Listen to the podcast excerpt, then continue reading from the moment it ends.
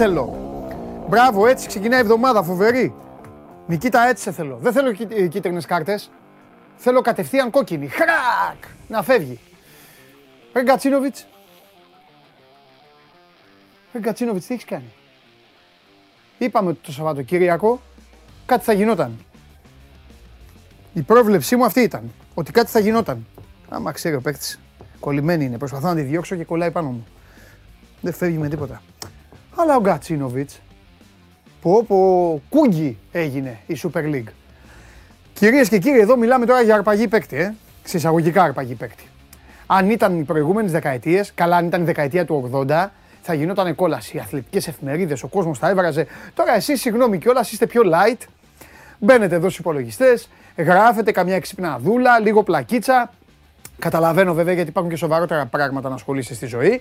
Αλλά άμα ήταν τα παλιά τα χρόνια, Τώρα θα είχε γίνει κόλαση. Γεια σας, είμαι ο Παντελής Διαμαντόπουλος. Σας καλωσορίζω στην καυτή έδρα του Σπορ 24. Και όπως καταλαβαίνετε, ένας ποδοσφαιριστής που έπαιξε, που άφησε το στίγμα του, που άφησε το σημάδι του και ήταν ο διακαής πόθος του Παναθηναϊκού να συνεχίσει, θα συνεχίσει στην Ελλάδα, αλλά θα φοράει κίτρινο μαύρα και θα παίζει στην ΑΕΚ.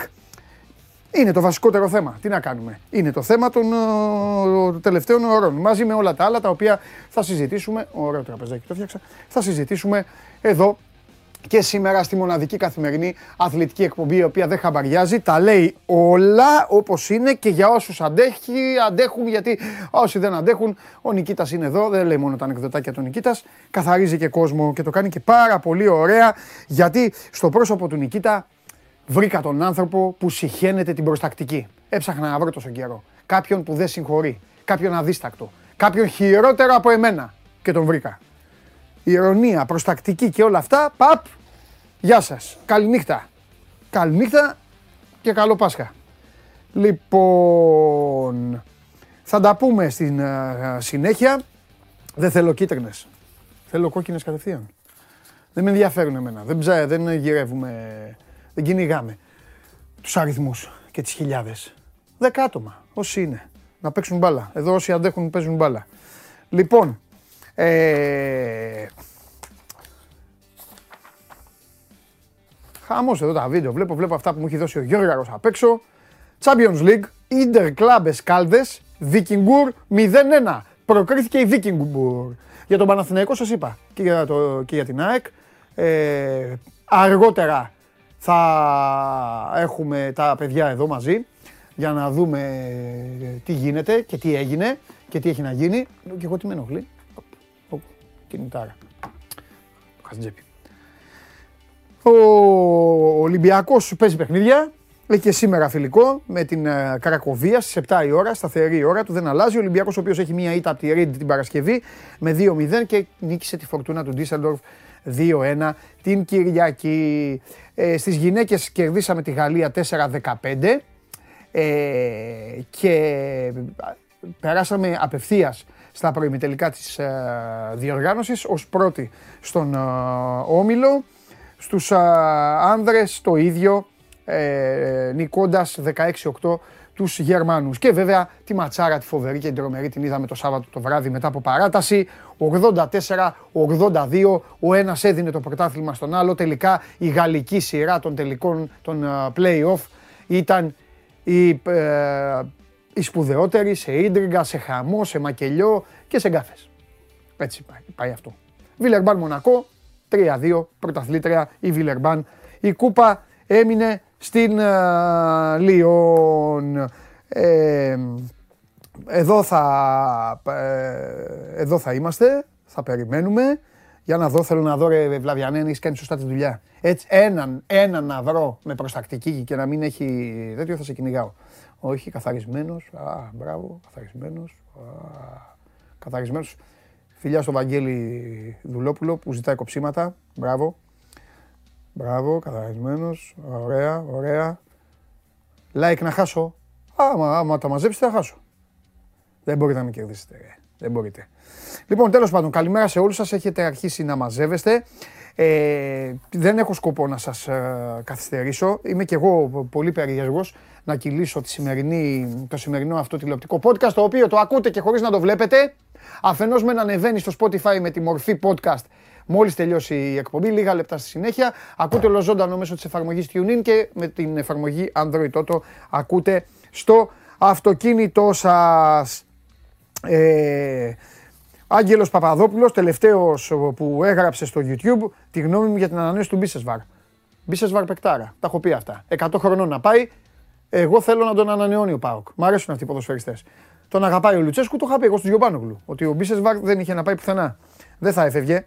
Ε, λοιπόν, αρχίστε να μαζεύεστε ε, εδώ ε, και θα τα πούμε όλα όπως έστειλε και ένας φίλος παρά τη ζέστη παρακολουθούμε show must go on. Ωραία. Για να δοξίζεστε. Εσείς δεν θέλατε τη ζέστη. Τόσο καιρό δεν στέλνατε εδώ που ήταν και ο καταστροφέας. Σήμερα να δω, είμαι πολύ περίεργος, επειδή έχω να τον δω την Παρασκευή, τι θα κουβαλήσει σήμερα. Τι κακό θα βάλει εδώ μέσα. Τι θα ακούσουν τα αυτιά μου κάθε φορά και κάτι διαφορετικό. Τέλος πάντων, ε, για να μην καθυστερώ, σήμερα θέλω να πιάσω την κουβέντα με όλες τις ομάδες και για όλες τις ομάδες. Δεν ξέρω, δεν μπαίνω προκατηλημένος, θετικά ή αρνητικά, για κάποια από αυτές. Έχω πάρει μια γεύση από το Σπορ 24, έχω κάνει το σερφάρισμά μου, έχω κάνει το σουλάτσο μου, έχω βολτάρει και ξέρω για παράδειγμα ότι ο Άρης πάει να πάρει και παίκτη. Γιατί ο Άρης όλη την προηγούμενη εβδομάδα λέγαμε έβγαινε εδώ χαλιάπας και λέγαμε έλα ο Αμπουμπακάρ Καμαρά τι κάνει. Έχει πάει στον Ολυμπιακό, υπέγραψε στον Ολυμπιακό. Ποιον θα πάρει τώρα ο Άρης, τι θα κάνει, πόσα λεφτά. Τώρα όμως θα σας πει και για παίκτη.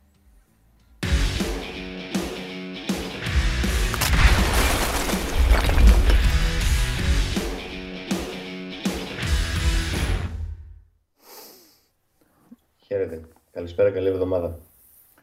Καλό στο φίλο μου. Καλό στο Δημήτρη μου. Καλό στο παλικάρι της φακής. Το παλικάρι του Μπιζελιού. Πέρασε αυτό. Πήγε σήμερα; Ε, τελείωσε, δεν έχει Α. πλέον. Α, ωραία. Καλύτερα. Τώρα έχουμε άλλα, έχουμε, άλλα έχουμε. Α, εγώ νόμιζα το λέω καλύτερα για να μην βγαίνεις μέσα με, με, Όχι, μες στην κάψα. στον ήλιο βγαίνουμε, δεν το γλιτώνουμε τον ήλιο. Ναι, τι έχουμε τώρα, τι για να κάνω πλάκα μετά στον Γιωβάνογλου.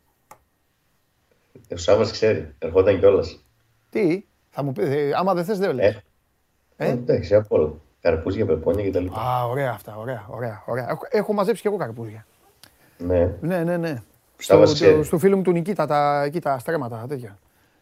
Βέβαια, γιατί μου αρέσει πολύ το καρπούζι γι' αυτό. Είχα μπει μέσα και κου, κουβάλαγα καρπούζες. ε, έλα με το Σάββα μια μέρα να σας δείξω πώς είναι. Ναι, και θα του σκάσω και ένα στο κεφάλι. Λοιπόν, να δούμε ποιο θα σπάσει. Το καρπούζι ή το κεφάλι του Σάββα το. Το καρπούζι θα σπάσει. Το καρπούζι της Τι γίνεται, για πες ρε Δημήτρη. King, πώς τον Ε. λένε, βασιλιάς; Εντάξει, βρίσκεται πολύ κοντά ο Άρης σε μια μεγάλη μεταγραφή είναι η αλήθεια, τον Αντρέ Γκρέι. Γκρέι και λέω King. Ε. Πώς μου ήρθε το King ρε, και τον είπα King. Ντάριαν Κίνγκ. Σκέφτηκες τον Ντάριαν Κίνγκ που έπαιζε στην Bournemouth. Έχεις δίκιο. Μοιάζουν εντωμεταξύ, είναι Έχεις ίδιο δίκιο. σωματότυπο. Ε, Έχεις δίκιο. Ε, μοιάζουν οι παίκτες. Ναι, να τους. ο Αντρέ Γκρέι έπαιζε στη Watford μέχρι πρόσφατα. Πέρυσι ήταν δανεικός στην QPR στην Championship, έκανε 30 συμμετοχές, είχε 10 τέρματα. Ναι. Ε, ο Γκρέι είναι ένας από τους ποδοσφαιριστές ο οποίος έχει δείξει πράγματα τα τελευταία χρόνια στο αγγλικό ποδόσφαιρο και γι' αυτό άλλωστε η Watford είχε δαπανίσει 20 εκατομμύρια λίρες για να τον κάνει δικό της το καλοκαίρι του 2017. Τον είχε αγοράσει από την Burnley, Ναι. γιατί την προηγούμενη χρονιά στην Burnley είχε βγει παίκτης της σεζόν και πρώτο σκόρερ στην Championship, την είχε ανεβάσει στην Premier League με 25 τέρματα. Ε, είχε εξαργυρώσει αυτή τη χρονιά με μεταγραφή στη Watford. Έχει πάνω από 110 συμμετοχές στην ε, Premier League ε, και αρκετά καλές εμφανίσεις. Ε, τώρα πέρυσι έπαιξε στην Champions, όπως είπαμε, στην QPR και φαίνεται πως εξετάζει για πρώτη φορά ε, να φύγει από το νησί και να έρθει στην Ελλάδα και στη Θεσσαλονίκη συγκεκριμένα για να αγωνιστεί ε, στον Άρη. Το ταξίδι του Θόδωρου Καρυπίδη ε, την περασμένη εβδομάδα στο Λονδίνο ε, όπου συναντήθηκε με ανθρώπους της Φούλαμ και συζήτησε για το τι θα γίνει τελικά με τον Αμπουμπακάρ Καμαρά ε, ε, περιλάμβανε και ραντεβού με τους ε, εκπροσώπους του Αντρέ Γκρέι. Ε, αυτός ήταν το πρώτο όνομα στη λίστα ε, του Άρη εδώ και αρκετές ημέρες και από ό,τι φαίνεται βρίσκονται πάρα πολύ κοντά στη συμφωνία οι δύο πλευρές ώστε ο 31χρονος Τζαμαϊκανός, χθες είχε γενέθλια, έκλεισε τα 31 χρόνια, να έρθει στην ε, Θεσσαλονίκη και να συνεχίσει την καριέρα του στον Άρη σε ένα συμβόλαιο το οποίο ε, μάλλον θα είναι για τρία χρόνια ε, και θα περιλαμβάνει απολαμβές ε, του Γκρέι περίπου 900.000-950.000 Ναι. ευρώ το χρόνο. Ε, ο Καμαρά έπαιρνε 850.000. Ε, για παράδειγμα, τέτοιο συμβόλαιο είχε πέρυσι. Ε, λίγο περισσότερα χρήματα για τον ε, Γκρέι αναμένεται να δαπανίσει ο Άρης και να δούμε αν θα ευοδοθεί αυτή η κίνηση η οποία σίγουρα θα είναι πάρα πολύ σημαντική γιατί ε, φεύγει ένας πολύ καλός επιθετικός ε, από τον Άρη ε, και ο Γκρέι είναι, έχει δείξει τα διαπιστευτήριά του, είναι ένας πολύ καλός επιθετικός και αυτός για να τον αντικαταστήσει. Ναι. Κοίταξε να δεις, μου κάνει θετικότατη εντύπωση. Έχει βρει ένα διάβλο. Δεν ξέρω πώς το κάνει. Ε... α- Άλλοι δεν μπορούν να το κάνουν, να ψωνίζουν από το νησί. Ναι. Δεν είναι εύκολο. Και ποδοσφαιριστές οι οποίοι, εντάξει, ούτε περαστικοί λύγει το είναι ούτε της συμβόλαιο πλάκας. του τώρα. Γιατί και ο Καμαρά Ναι. δεν ήταν τέτοιος και ο Γκρέι δεν είναι τέτοιος.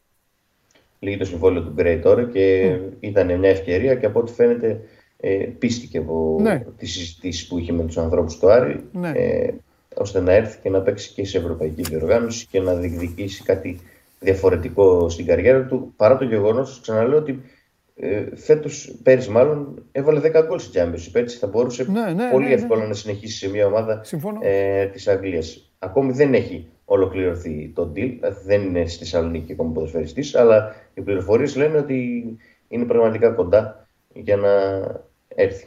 Ναι. Να σου πω. Ε... Α, ε, ε, πες μας ε, για τον, Άρη, ε, για τον Άρη, αυτή η ιστορία με τον Καμαρά ε, τελείωσε, έχει τελειώσει; Σε ποιο στάδιο βρίσκεται δηλαδή;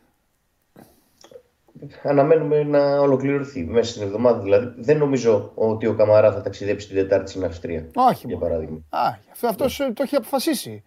Ναι, ναι, ναι. Απλά σε ρώτησα, ρε παιδί μου, αν ο Άρης έχει πάρει τα χρήματα, έχει μπει η τελική υπογραφή του Άρη, ή- ό- ό,τι χρειάζεται να κάνει ο Άρης τέλος πάντων. Δεν έχει ολοκληρωθεί ακόμη και τυπικά Ναι. ε, η συμφωνία. Είναι σε λεπτομέρειες. Ε, ναι, είναι στι λεπτομέρειες. Ναι. Παρ' όλα αυτά, ξαναλέω ότι ε, μέσα σε επόμενα 2-24 ώρα ενδεχομένως να έχει ολοκληρωθεί ε, και να έχει αποχωρήσει ο Καμαρά από τη Θεσσαλονίκη. Σήμερα προπονήθηκε το πρωί πάντως ο Μαυριτανός ε, στο Ρήσιο. Ε, δεν είναι στη λίστα των ποδοσφαιριστών που θα ταξιδέψει στην Αυστρία. Αυτό σημαίνει ότι Λογικό. έχει, έχει ολοκληρωθεί. Ε, να δούμε τελικά ποιος ε, ποδοσφαιριστής και αν έρθει όντως ποδοσφαιριστής από τον Ολυμπιακό Α, στον Άρη. αυτό θα σε αυτό, ρωτάω. είναι το, αυτό είναι το ζήτημα το οποίο και περισσότερο τις τελευταίες ώρες και να δούμε αν θα βρίσκεται είναι τώρα Λοβέρα, η επιλογή; Αν δεν θα είναι ο Λοβέρα. Η επιλογή Γιατί είναι ότι ο ξεκινήσαμε, Άρης- ξεκινήσαμε από Λοβέρα. Μετά είπες κανέναν. Μετά Ναι. πάλι ακούστηκα ε, κάπου, κάπου διάβαζα ότι κάτι κούτρις. Τέλος πάντων, Ναι. μετά ξανά γίνε τίποτα. Για πες τώρα, πού είναι ο Άρης; Κοίταξε, να σου πω την αλήθεια ότι αυτή τη στιγμή ό,τι και να, να γίνει, εμένα δεν θα μου προκαλέσει. Όλα εντύπωση. μέσα είναι. Δηλαδή, ο- είναι όλα μέσα, Ναι. ε, όντως. Ε, δίνω ένα προβάδισμα. Α, και αυτή τη Χασάν στιγμή άκουσα. που Μιλάμε, ναι, Χασάν, το αναφέραμε εμείς Ναι, ναι, ναι. ε, τις προάλλες. Ε, εφόσον παίρνει ο Άρης τον Γκρέι, ε, δεν νομίζω να, πάει, να πάρει και το Χασάν, να σου πω την αλήθεια. Ε, οπότε αυξάνω πλέον τις ε, πιθανότητες ε, που υπάρχουν για να ολοκληρωθεί η περίπτωση του Λοβέρα, αν και σου ξαναλέω ότι ο Άρης ήθελε κάτι διαφορετικό. Γι' αυτό κιόλας, αν μου πουν αύριο ότι δεν έρχεται κανένας ποδοσφαιριστής ε, από τον Ολυμπιακό στον Άρη, θα πω. Δεν θα «Οκ». σου κάνει εντύπωση, ε. Δεν- Δεν θα μου κάνει καθόλου εντύπωση. Ωραία. Ότι μπορεί να γίνει το deal μόνο με χρήματα, για παράδειγμα. Μμμ. Πες μου κάτι τελευταίο. Ε, ο, ο Ιτούρμπε τι κάνει;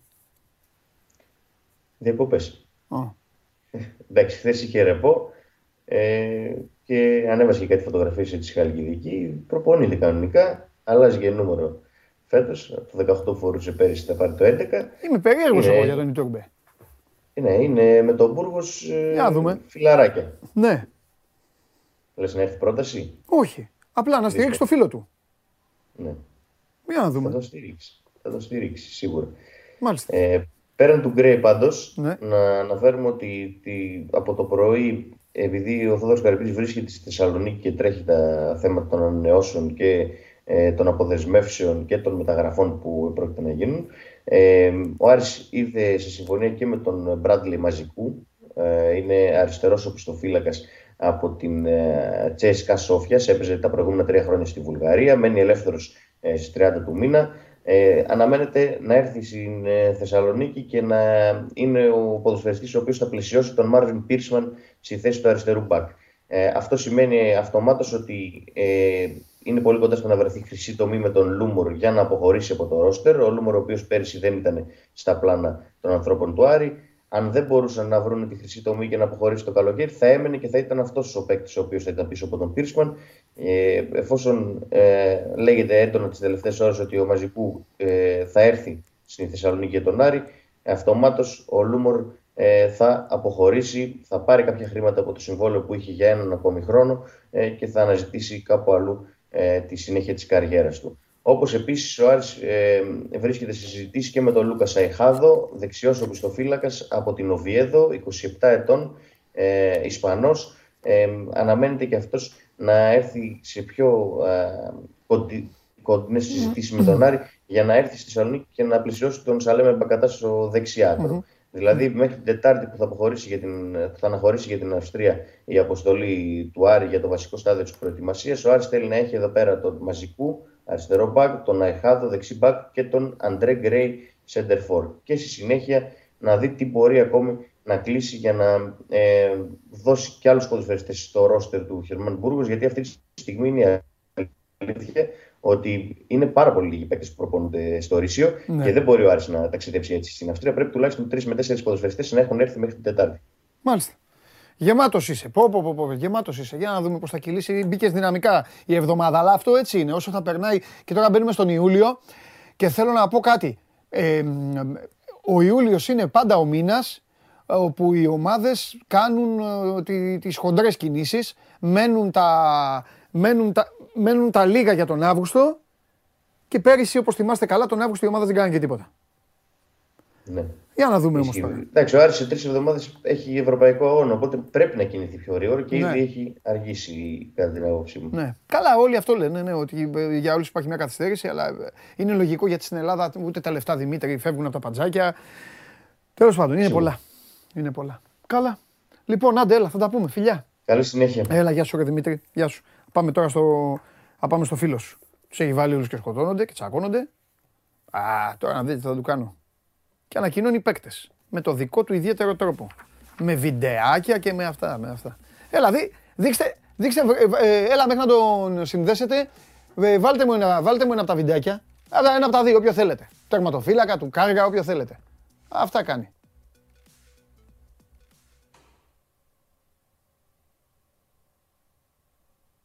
Καλό. Έλα, καλό, πολύ καλό. Φέρτε τον. Τον έχουμε, φέρτε τον, φέρτε τον. Έλα, πολύ καλό.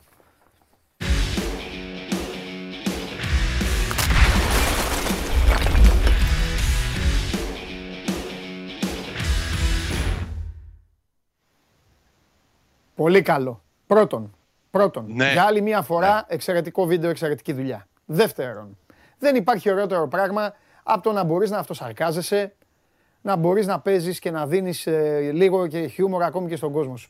Ο Πάοκ έβαλε τον Γκάργα τώρα με το χαρτόνι και έγραφε κάντε καμιά μεταγραφή, στο χθες και όλα τα υπόλοιπα. Αυτά που λέει ο κόσμος. Έλα, πολύ καλό. Έχει κι άλλα. Πάρα πολύ καλό. Μπράβο.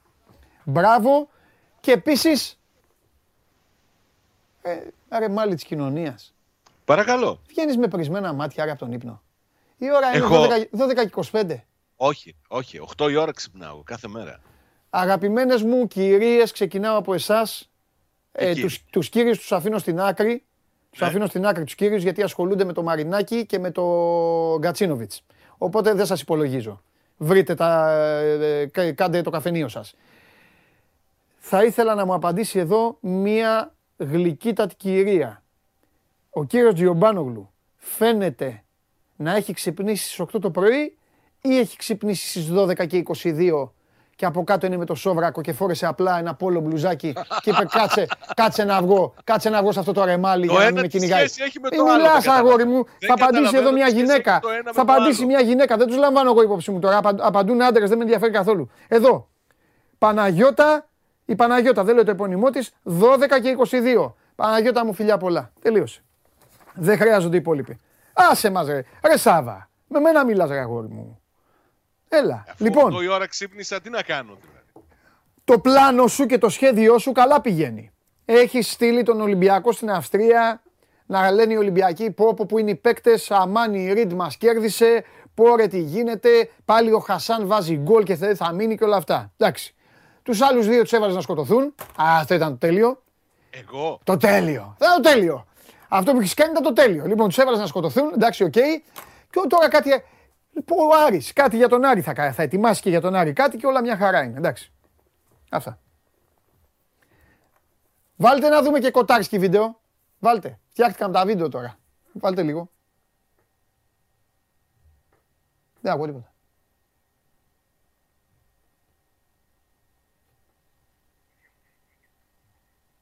Α, δεν παίζει μουσική. Τα άλλα. Είναι σερή μουσική. Ε, τι το βάλαμε τότε; Ε, τι το βάλαμε; Βγάλτε το τότε. Άμα δεν έχουμε ήχο, τι να βλέπουμε; Αυτός είναι ο Κοτάξκι. Άρα εσείς, πείτε το μου από νωρίς αυτό. Ε, με, με, σάγλο ρε είστε, 1912, κινηματογράφο που πήγαινε μουγκός ο, ο Τσάρλι Τσάπλιν. Τζιομπάνο Γλουίδες, καθάρισα, ε. Και του Ντάτα είναι καλό. Ε, δεν μπορεί να μειώνεται τώρα να- οι μεταγραφές του Πάουκ να τις μειώνουν αυτοί απ' έξω. Επειδή ο, επειδή ο σκηνοθέτης Μισό έχει τι είναι. λιποθυμήσει, έχει πέσει κάτω τάβλα και από πάνω γελάνε οι υπόλοιποι. Γιατί; Γιατί οι αεκτζίδες του κοντρόλ έχουν ψοφήσει το γέλιο με το σκηνοθέτη. ε, γίνεται σοου εδώ, εντάξει τώρα. Πανικός, ε. Ναι, ναι, με τον Κατσίνο. Εδώ γελάει, γελάμε όλοι, έχουμε- έχουμε πεθάνει στο γέλιο. Εγώ δεν γελάω, εγώ γελάω και με τους δύο δηλαδή, αλλά τέλος πάντων. Αυτό είναι άλλη, άλλη ιστορία. Για πες τώρα, Και του Ντάτας είναι καλό το, το Τι; βίντεο. Και του Ντάτας είναι καλό το βίντεο. ναι, Μένει δεν το στην βάζω, δεν το boutique. βάζω, δεν, τους, δεν ξέρω τι θα κάνουν. Άστο, άστο, άστο. Να σου το περιγράψω. Ναι, για πες. Και παίρνει μια φανέλα του ΠΑΟΚ και πάνε να του βάλουν τη στάμπα πίσω με τον αριθμό. Ναι. Παίρνει η κοπέλα, τη σιδερώνει εκεί με την Ναι. πρέσα, του τη δίνει. Δεν γράφει Ντάντας, γράφει Daddy. Και λέει No Daddy. Ντάντας. Να το Α, να το. λοιπόν, εγώ ξέρω ότι Ναι. πήρες φόρα και έκανες μεταγραφές. Σ- Μα αυτούς το Αργά έλεγα. και σταθερά, όπως σου είπα την Παρασκευή. Ναι, και θα κάνει κι άλλες. Δείχνει ότι έχει ένα πλάνο μπότο και το υποστηρίζει και το συνεχίζει. Μπαμ, μπαμ, μπαμ, μπαμ, μπαμ. Λοιπόν, για πες ε, κάτι. Κοίταξε. Έλα, Μπέ, ε, Νικήτα, πάρε έχει το- ακόμη κάνε και δουλειά. μία ανακοίνωση στα σκαριά Ναι, με τον ε, 21 ετών Πορτογάλο, τον Αντρέ Ρικάρντο. ναι. Αυτός μένει ελεύθερος από τη Φαμαλικάο. Ναι. Είναι σε κρεμότητα και το θέμα του Νέσμπεργκ. Ναι, Από τη Νορβηγία αυτό θα αργήσει. Και χθες Ναι. πάλι παιχνίδι έπαιζε ο, ο Νέσμπεργκ. Πάλι έχασε βέβαια. Δεν πάει καλά η Βαλερέγκα. Όπως και να έχει. ναι. Θα έρθει και ο Νέσμπεργκ και είναι σε συζητήσεις για τους εξτρέμ. Νάρεϊ κατά κύριο λόγο. Δεν είχαμε εξελίξει μέχ- μέσα στο Σαββατοκύριακο. Τουλάχιστον αυτό βγαίνει από την πλευρά των Γερμανών ότι δεν έγινε κάποια κίνηση από τον Πάγκο μέσα στο Σαββατοκύριακο. Προφανώς ο α, Ζωζέ Μπότο ασχολιόταν με τους υπόλοιπους που είχε εδώ στη Θεσσαλονίκη. Θα συνεχιστούν οι διαπραγματεύσεις. Αργά ή γρήγορα παντελεί η Φορτούνα Ντίσσελντορφ είτε με τη μορφή μπόνους θα πάρει λίγα παραπάνω χρήματα από αυτά που έχει προτείνει ήδη ο Πάοκ και θα δώσει το ok για να έρθει ο Νάρεϊ στο, στο δικέφαλο. Και το λέω αυτό γιατί και η πρόταση του ΠΑΟΚ η βελτιωμένη είναι αρκετά καλύτερη από την πρώτη, αλλά και γιατί και αυτοί περιμένουν στην πραγματικότητα χρήματα από παραχωρήσεις ποδοσφαιριστών για να κάνουν τις δικές τους κινήσεις στη συνέχεια. Δεν είναι και ανθυρά τα οικονομικά της. Δεν θα έρθει ο Δόνης. Είναι γνωστό από το Σάββατο ότι ο Στο ΠΑΟΚ παιδό, είχαμε απέσυρε μείνει το- όμως. Περίμενε. Πάσε τα ραδιόφωνα. Δεν αντε... Ρε Σάβα, είσαι, δεν σε αντέχω. Περίμενε. Παρακαλώ. Παρασκευή, παρακαλώ, ακούω προσεκτικά. Παρασκε- Παρασκευή ήσουν έτοιμος να τον ανακοινώσεις το Δόνι. Δεν με ενδιαφέρει τι Ισχύει. έχεις γράψει. Πες μας εδώ ξεκάθαρα ποιο είναι το παρασκήνιο και του Δόνι μέσα σε 10 ώρες χάλασε. Κοίταξε, ο Δόνης ήταν ε, συμφωνημένος σχεδόν σε, σε απόλυτο βαθμό. Ναι, Και από τις τρεις πλευρές. Ναι. Και από τον παίκτη και από τη Ρέμς και ο Πάοκ έβλεπε με καλή, ε, με καλή διάθεση την περίπτωσή του. ναι. Δεν δόθηκε η τελική έγκριση για να γίνει η μεταγραφή. Μπορούμε να βρούμε χίλιους λόγους. Να βάλουμε λόγω των αντιδράσεων που προέκυψαν και ήταν πολύ ισχυρές. Εγώ θα το βάλω μέσα. Κάτσε Από τον μωρέ, Πάοκ περίμενε. λένε όχι. Ένα-ένα. Δεν είσαι μικρό παιδάκι. Όταν μιλάμε για αντιδράσεις ισχυρές, ξέρεις τι σημαίνουν ισχυρές αντιδράσεις. Τις έχεις ζήσει. Έχεις δει τον κόσμο του Πάοκ να πηγαίνει και να κλείνει τα γραφεία. Έχεις δει τον κόσμο του Πάοκ να βγαίνει στον δρόμο. Έχεις δει τον κόσμο ο, και άλλων ομάδων ελληνικών. Τώρα έχουμε, είμαστε στην εποχή που οι ισχυρές αντιδράσεις είναι 10 αποσταρίσματα και ε, 600 like. Ποιες είναι οι ισχυρές αντιδράσεις δηλαδή για το Δόνι, τι έκαναν δηλαδή οι οργανωμένοι οπαδοί του ΠΑΟΚ στην διοίκηση του ΠΑΟΚ; Στον Πότο, στον Πότο, στον Πότο, στον Πότο που δεν μασάει, που φτιάχνει μια δική του ομάδα, φαίνεται. Τι τον έκανε να κολώσει. Έλα ρε Σάβα, δεν το πιστεύω εγώ αυτό Δημιουργήθηκε ένα έντονο κλίμα αμφισβήτησης της χρησιμότητας συγκεκριμένης μεταγραφής. Ποδοσφαιρικά; Αυτό είναι δεδομένο. Ποδοσφαιρικά; Και ποδοσφαιρικά. Στο παιδό. Και ποιοι είναι αυτοί, τι δίπλωμα προπονητή έχουν που θα κρίνουν ποδοσφαιρικά αν κάνεις το Λουτσέσκου ένας παίκτης; Ποιοι είναι λοιπόν αυτοί οι οποίοι αντέδρασαν, Είναι, είναι παλέμαχοι προπονητές, Ποιοι; Όχι, όχι, όχι, όχι Φιλαθλή. καμία σχέση. Αλλά δεν με αφήνει δεν πριν να ολοκληρώσω. Ναι, όχι, δεν σε αφήνω. Είπα ότι από δεν θα λες ότι θέλεις. Δεν μπήκε θέμα δημοσκόπησης για να κοπεί η μεταγραφή, ναι. ότι δεν έγινε δημοσκόπηση και ότι δεν ήταν οι αντιδράσεις του κόσμου που δημιούργησαν το κλίμα και την αφισβήτηση για τον, ε, για το Δόνιο. Ποιος τον έκοψε τον παίκτη; Ποιος τον έκοψε τον παίκτη, εγώ θεωρώ ότι κόπηκε από τα ανώτατα κλιμάκια του ΠΑΟΚ. Τα οποία ήταν έτοιμα να τον πάρουν. Όχι. Τα ανώτατα κλιμάκια ποια είναι, παιδί μου, η οικογένεια Σαββίδη; Η οικογένεια, η οικογένεια Σαββίδη. Η οικογένεια Σαββίδη. Ε, πες τώρα, παιδί μου, δεν είναι κακό. Ωραία. Αυτό η... όμως είναι προσωπική μου άποψη, έτσι. Δεν προηγάζει από. Εννοείται, ρε Σάββα, άποψή σου είναι.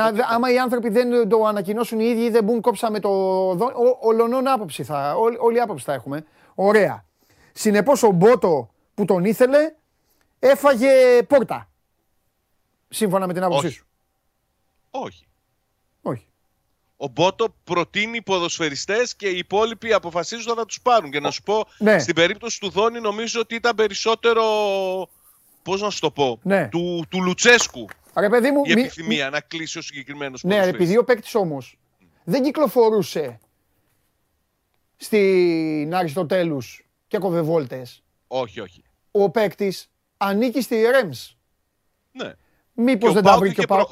Μήπως δεν τα βρήκε ο Πάοκ με τους Γάλλους. Μήπως οι Γάλλοι είπαν ε, ε, όχι, θέλουμε. Κοίταξε, αν υπήρξε θέμα ανάμεσα στις δύο ομάδες, νομίζω περισσότερο θα είχε να κάνει με τη ρήτρα εξαγοράς των δικαιωμάτων του. Ναι. Που ήταν κοντά στα 2,5 εκατομμύρια. Ναι. Ίσως και αυτό. Ίσως να είναι οικονομικοί λόγοι. Ναι. Εγώ σου λέω ότι το κλίμα ήταν συγκεκριμένο ναι. και ο Πάοκ αποφάσισε ενώ είχε προχωρήσει την υπόθεση να την εγκαταλείψει. Ναι. Τώρα, τι μέτρησε παραπάνω και τελικά δεν προχώρησε, έτσι κι αλλιώς ο Μπότο είναι αυτός που θα ψάξει, που έχει ήδη ενεργοποιήσει τη λίστα του με τους εξτρέμ και ψάχνει το, τον παίχτη που θα φέρει. Υπάρχουν πληροφορίες για το Γάλλο τον, ε, τον Ντομπέ, ναι. ο οποίος ανήκει στη Ζούλτε Βάρενγεμ και είναι ένας από τους παίκτες που υπάρχουν σε αυτή τη λίστα ναι. με τους μεσοεπιθετικού που ψάχνει ο Πάο. Μάλιστα. Εντάξει. Δηλαδή αυτό το παιδί, άμα, άμα μπούμε στην ελληνική λογική, αυτό το παιδί δεν μπορεί να παίξει μπάλα στην Ελλάδα. Ο Παναθηναϊκός είναι με τον μπαμπά του, θέλει να πάρει το Βέλεθ.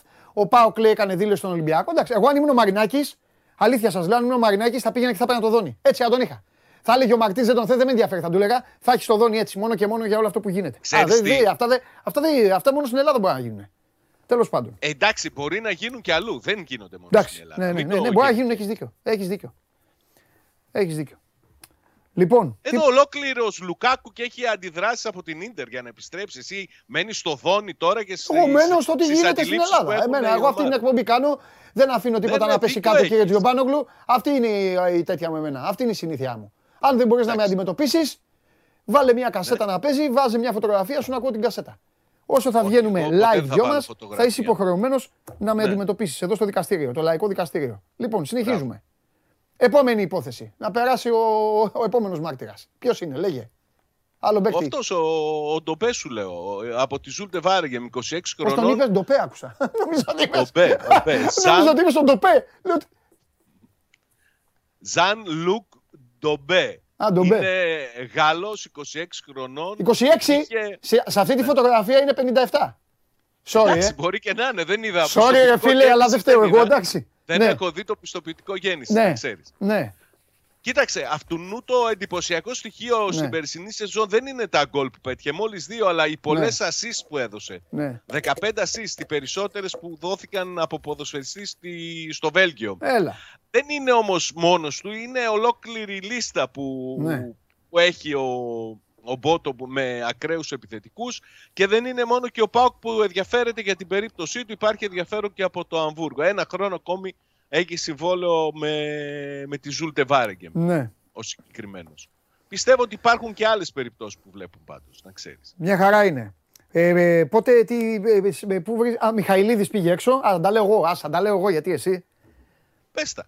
Μιχαηλίδης πήγε, ακολου- με, πήγε, πήγε έξω, θα κάνει προετοιμασία. Όχι, θα κάνει προετοιμασία, θα κάνει θεραπεία. Θα κάνει αγωγή. Μαζί με την ομάδα, ναι, Ναι. σωστά. Ωραία. Πώς πηγαίνει, καλά πάει, ε; Ο Μιχαηλίδης; Ε, ναι. Εντάξει, ο Μιχαηλίδης ακολουθεί ένα συγκεκριμένο Αυτό λέω. πρόγραμμα το οποίο ξέρεις τι, είναι περισσότερο τώρα αυτή η Στην ενδυνάμωση σκληρή- είναι τώρα, ε; Μμ; Είναι στην ενδυνάμωση τώρα. Σε ποιο στάδιο είναι; Ε, όχι, νομίζω ότι είναι... Ναι, εντάξει, είναι πρώιμο ακόμη το Αυτό στάδιο. λέω, δεν στην έχει ενδυνάμωση. περάσει και πολύ καιρό. Έχει Μπράβο, τελειώσει. ναι. Δηλαδή εννοώ ιατρικά, ο χιαστός είναι. Πρώτα είναι το ιατρικό σκέλος, με τα αράματα να φεύγουν όλα αυτά και μετά μπαίνουν στην ενδυνάμωση για ένα γερό διάστημα, χρονικό διάστημα, να, να ναι. φτιάξουν οι, οι μύες. Ναι. Εντάξει. Κοίταξε και νομίζω ότι και η απόβαση του Πάουκ να τον πάρει μαζί του στην Ολλανδία έχει να κάνει σ- με την ψυχολογία του. Γιατί είναι να μην νιώθει ξένος από την ομάδα, κατάλαβες; Γιατί Σωστά. σε αυτούς τους μεγάλους τραυματισμούς σε χρόνο Ναι. είναι πολύ σημαντικός παράγοντας η ψυχολογία του ποδοσφαιριστή. Εντάξει, και είναι και θετικό στοιχείο το παιδί. Ε, ε, είναι μέρος στο κλίμα της ομάδας, τα ξέρει αυτά ο Λουτσέσκου. Να δούμε ποιοι δεν πάνε, ποιοι δεν πήγαν. Γιατί πετάει αυτή την ώρα ο Πάοκ. Ναι, για Έχει πες και αυτά όπως απουσίες. λέγει ο Χρυστοφιδέλης. Για, για πες κομμένους τώρα. Εκομμένους, η πραγματικά κομμένη είναι ο, ο Λέο Ζαμπά που ακούστηκε μόνο μια φορά στην πρώτη προπόνηση ότι ζήτησε και πήρε άδεια και από εκεί έχει εξαφανιστεί. Ναι, Δεν είναι στην αποστολή. ναι. Ε, δεν ταξιδεύει με την αποστολή ο Νινούα που επέστρεψε από δανεισμό και αυτός είναι κομμένος. Πάει αυτό. Ένας νεαρός Γεωργιανός. ναι. Ε, κανονικά πήγε ο Λάμπρου, κανονικά πήγε και ο Κωνσταντέλιας και αυτοί γύρισαν από δανεισμό. Ε, πήραν μερικές μέρες παραπάνω άδεια ο Κούρτιτς και ο Μιχάη που ήταν από εθνικές. ναι. Ζήτησε και πήρε άδεια για προσωπικούς λόγους ο Μουρκ. Δεν αποκλείω να έχει να κάνει και με την αναζήτηση ομάδας για Ναι. τον Μουρκ Ναι. αυτή η άδεια που πήρε, ναι. Ναι. Αλλά θα πρέπει να το περιμένουμε να δούμε πώς θα εξελιχθεί. ναι. Και σήμερα το πρωί προέκυψε ζήτημα με τον, ε, με τον Ζίβκοβιτς. Τον Άντρια Ζίβκοβιτς ανέβασε πυρετό ναι. και δεν πήγε με την ομάδα. Θα κάνει εδώ τα, υπ- τα τεστ, τα υποχρεωτικά, θα δούμε ποια είναι η κατάσταση και μετά θα πάει Κατάλαβα. στην Ολλανδία. Δεν τίθεται θέμα πέρα από το, τον πυρετό που ανέβασε. Κατάλαβα. Δεν είναι στην αποστολή και ο, και ο Λούκας Τέιλορ. Ωραία. Λοιπόν, σε αφήνω με μία ερώτηση. Παρακαλώ. Πιστεύεις ότι ο ΠΑΟΚ θα κάνει μεγάλη μεταγραφή; Μεγάλη εννοεί σε ένα όνομα που θα δημιουργήσει, ηχηρό όνομα να κουβαλήσει κόσμο; Κατά τον Αύγουστο αν την κάνει. Τέλη Αυγούστου, αν. Οκ, έγινε. Μην ξεχνάς ότι ο ΠΑΟΚ έχει παντε, παντελεί δύο σημαντικές ε, υποθέσεις ανοιχτές που έχουν να κάνουν με παραχωρήσεις ποδοσφαιριστών. Ναι. Η μία είναι ο Τσόλακ. Όλα αυτά τα σενάρια με, από Τουρκία νομίζω ότι είναι μόνο σενάρια. Το, ε, το πραγματικό ενδιαφέρον είναι από τη Rangers Μμμ. για τον Τσόλακ. Μμμ. Αν φύγει ο Τσόλακ θα πάρει επιθετικό. Μμμ. Και καλό επιθετικό. Μμμ. Η δεύτερη υπόθεση που είναι ανοιχτή είναι του Ντάγκλας Αουγκούστο. Σου έχω πει ότι το συμβόλαιό του τελειώνει και έτσι κι αλλιώς ο ΠΑΟΚ θα πρέπει να, να αποφασίσει τι θα κάνει με αυτόν. Σωστό. Ακούγεται ότι υπάρχει ενδιαφέρον από ομάδες της Αραβίας, από την Αλαΐν, αλλά δεν έχει επιβεβαιωθεί για την ώρα. Δεν έχει έρθει α, έτσι πολύ ζεστά το πράγμα ακόμη στο να συζητάμε πιθανή αποχώρηση. Μμμ. Ο παίκτης ψάχνεται, αυτό είναι δεδομένο. Ο εκπρόσωπός του θα έρθει σε μερικές μέρες ε, στην Ευρώπη, θα συζητήσει και με τον ΠΑΟΚ. Νομίζω ότι και εδώ υπάρχει ε, χώρος για να κάνει ο ΠΑΟΚ μια ακόμη κίνηση σε περίπτωση παραχώρησης του Αυγούστου στα, στα ΧΑΦ, που μετά την παραμονή του, του ΣΒΑΠ φαίνεται να, ε, να είναι πλήρης οι θέσεις πλέον. Μάλιστα. Λοιπόν, αύριο, Αύριο. φιλιά, Καλή συνέχεια. Κάτσε δες. Ε, φυσικά θα κάτσω να δω.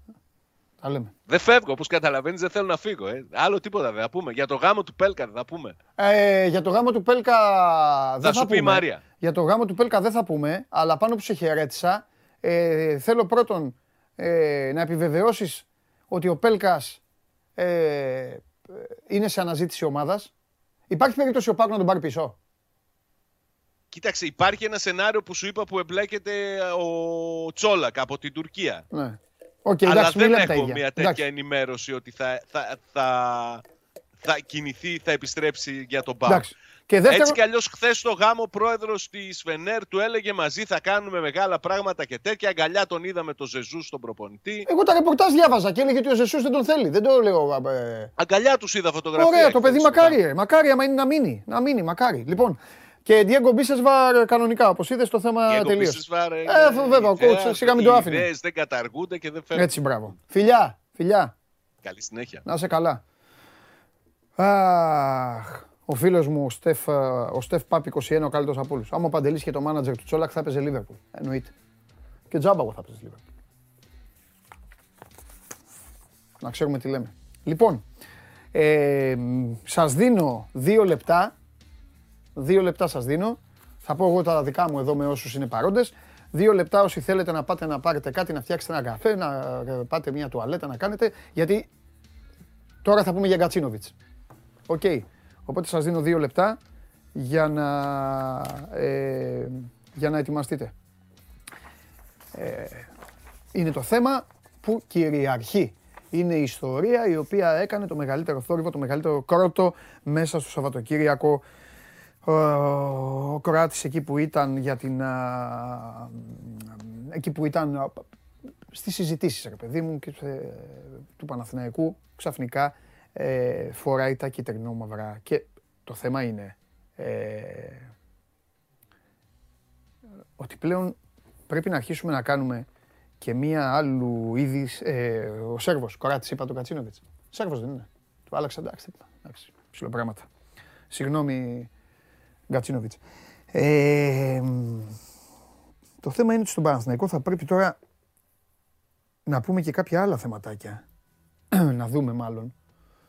Ότι εκεί που συζητάμε για μια ομάδα η οποία έχει κάνει την πορεία της και μιλάμε εδώ ή μιλάμε τον Κώστα και λέμε τώρα με ρεμέτια χρειάζονται και όντως με ρεμέτια χρειάζονται, ξαφνικά ο Παναθηναϊκός μέσα σε λίγα 24 ώρα, μέσα δηλαδή σε αυτή την εβδομάδα αυτή που πέρασε, σε 4 μέρες, 5 μέρες, χάνει και το Βέλεθ κατά τα φαινόμενα, γιατί τίποτα ακόμα δεν έχουν πέσει προγραφές, εγώ δεν έχω ακούσει κάποια ανακοίνωση, οπότε όσο δεν έχω ακούσει ανακοίνωση, τα λέω με ποσοστό, δείχνει να χάνει το, να χάνει το Βέλεθ και, το- και τον Κατσίνοβιτς. Που σημαίνει ότι έξτρα δουλειά, έξτρα δουλίτσα. Είναι μεγάλη ιστορία του Κατσίνοβιτς όμως. Μεγάλη ιστορία με πολλά χτυπήματα, έτσι, και χτυπήματα επικοινωνιακά και, και το- μην τα λέω μόνος μου. Πάμε.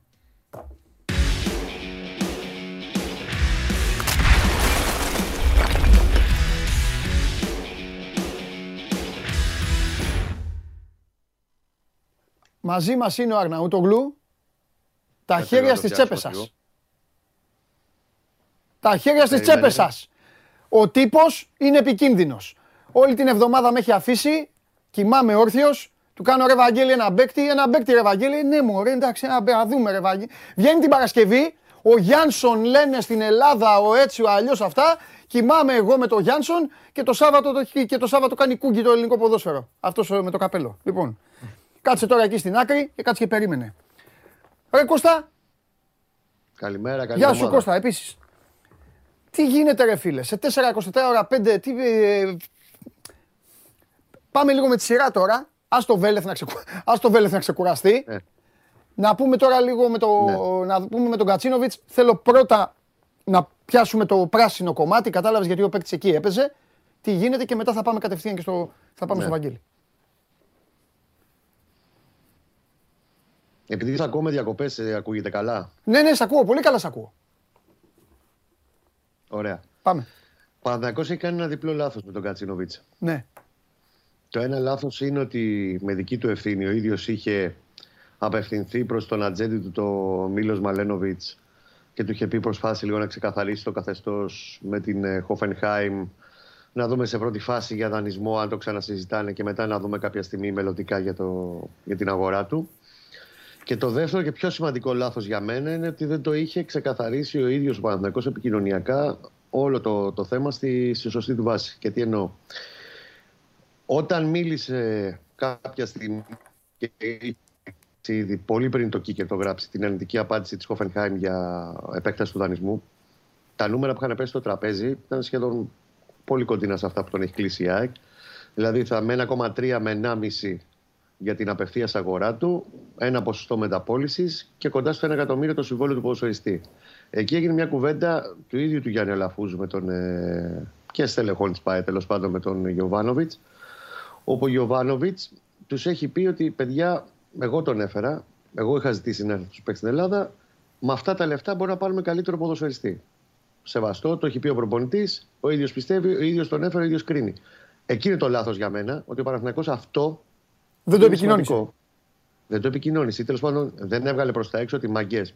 Με αυτά τα λεφτά, το 1,3 με 1,5 και το 1 εκατομμύριο συμβόλαιο που ζητάει ποδοσφαιριστής, το οποίο θα είναι το μεγαλύτερο της ομάδας του χρόνου, εάν έρθει με 1 εκατομμύριο ο Γκατσίνοβιτς. Υπενθυμίζω, ο Γκατσίνοβιτς ήρθε με τον Παναθηναϊκό να πληρώνει για το πεντάμινο 400 χιλιάρικα. Έτσι, σχεδόν κάτι παρακάτω από το μισό του, του συμβολέου του στη Γερμανία. Δεν το επικοινώνησε δεν το άφησε, το άφησε νεωρίτε. Εάν το είχε ξεκαθαρίσει από νωρίς ότι ο προπονητής πιστεύει ότι με αυτά τα χρήματα. Πόσο είναι, το βάλουμε κάτω. Α πούμε ότι είναι 1,3. Εγώ πάω σε αυτά τα νούμερα. Ξέχωρα την προμήθεια του Ατζέντη, γιατί και ο Μαλένοβιτς έχει πάρει 3 εκατοστάρικα για να γίνει όλη αυτή η ιστορία. Ε, και τα όποια μπόνους έχει. 1,3 και 1 εκατομμύριο για τον παίκτη. Ο προπονητής πιστεύει ότι μπορεί να βρει καλύτερο ποδοσφαιριστή. Αυτό έπρεπε να το έχει επικοινωνήσει ο Μαθηνάκο προς τα έξω. Τώρα να το λέμε εκ των υστέρων είναι χαμένος Όχι, και φαίνεται σαν παιδική δικαιολογία όταν χάνεις. Ναι. Ε, όταν χωρίζει, χωρίζει το ζευγάρι και μετά λέει: ξέρεις, τελικά δεν τον ήθελα. Και όλη την προηγούμενη. Έλεγε: Δεν μπορώ να ζήσω χωρίς αυτόν. Γιατί εγώ θυμάμαι που κάναμε τις αναλύσεις ναι. και έλεγες ότι με τον Κατσίνοβιτς είναι ένας παίκτης ο οποίος είναι. 100%. Είναι βαρόμετρο, ναι. ναι. Είναι Ήταν σημαντικός ποδοσφαιριστής. Είναι παίκτης που ερχόταν τώρα ναι. και έπαιζε κατευθείαν. Είχε προσαρμοστεί στην ομάδα. Δεν θα το μηδενίσουμε. Εννοείται ότι ο ποδοσφαιριστής είναι πάρα πολύ καλός. Για μένα είναι από τους κορυφαίους επαγγελματίες που έχουν περάσει στον Παναθηνακό τα τελευταία χρόνια ο Γκατσίνοβιτ. Είναι ναι. τρομακτικά επαγγελματία. Ναι. Πολύ καλός ποδοσφαιριστής. Προφανώς στον Παναθηναϊκό δεν περίμενα ότι θα υπάρξει εμπλοκή από την ΑΕΚ. Είχαν εμπιστευτεί 100% τον Μαλένοβιτς, ο οποίος Μαλένοβιτς ατζέντη είναι ο άνθρωπος, θα κοιτάξει την τσέπη του, τον πελάτη του και την πάρτη του και την προμήθεια. Ναι. Αυτό θα σε ρωτάγα. Αυτό έκανε. Ε, και αυτό έκανε. Είναι θέμα. Αυτό είναι ένα καλό μάθημα και για τον Παναθηναϊκό. Για πώς πρέπει να διαχειρίζεται κάποια πράγματα καλύτερα. Ναι. Αλλά κυρίως και στο επικοινωνιακό, στο πώς από τη στιγμή που έχει πάρθει μια κεντρική απόφαση και ακούει και σωστά κάνει και ακούει τον προπονητή, ο Παναθηναϊκός, έπρεπε αυτό το πράγμα να το είχε περάσει προς τα έξω. Ενδεχομένως να μην περίμενε ότι θα κινηθεί η ΑΕΚ οποιοδήποτε από την Ελλάδα για να πάρει τον Κατσίνοβιτς. Και σε αυτό ευνηδιαστήκαν, σαφέστατα. Θα αυτό, εκεί θέλω να σταθούμε όμως. Γιατί ρε παιδάκι, υποτίμησαν την, ε, υποτίμησαν τον, το ενδιαφέρον. Δηλαδή, είναι λογικό κάθε ομάδα να βλέπει λίγο το οικόπεδο δίπλα της. Δηλαδή, είπαν, μισό λεπτό, είπαν, ο Ολυμπιακός εκεί έχει παίκτες, δεν χρειάζεται. Η ΑΕΚ δεν μπορεί να πάρει παίκτη, ξέρω εγώ, ο ΠΑΟΚ κοιτάει αλλού. Είπαν τέτοιο πράγμα ή δεν είπαν τίποτα. Και είπαν άστο, εντάξει. Δεν το περίμεναν. Αυτό μπορώ να σου πω 100%. Δεν το περίμεναν θα κινηθεί η ΑΕΚ να πάει να πάρει τον ποδοσφαιριστή. Ναι. Η οποία ΑΕΚ βεβαίως θα πρέπει να είναι λίγο πιο υποψιασμένος Παναθυναϊκό. Έχει άριστε σχέσεις με τον Μαλένοβιτς. Τη έχει φέρει τον Τζούμπερ. Έχει συζητήσει και για άλλους ποδοσφαιριστές στο πρόσφατο παρελθόν, τελευταίο ένα-ενάμιση χρόνο. Είναι λογικό ότι θα πήγε ο άνθρωπος να το παίξει δίπορτο, να πάρει και την καλύτερη προμήθεια και το καλύτερο για τον πελάτη του. Λογικότατο ήταν ναι. όλο αυτό. Δεν το περίμενα, δεν το ζήγησαν καλά. Ξαναλέω, είναι ένα πολύ καλό μάθημα για το πώς πρέπει να βλέπουν λίγο πιο σφαιρικά κάποια πράγματα. Κυρίως εγώ στέκομαι στο δεύτερο σκέλος, ναι. γιατί θα έχει γλιτώσει πολύ γκρίνια ο Παναθυναϊκό αν το έχει αποσαφηνίσει την απόφαση του προπονητή του που λέω καλά κάνει και 100% δίκιο έχει, που ναι. στηρίζει τον προπονητή και λέει η διοίκηση ότι πει ο προπονητής.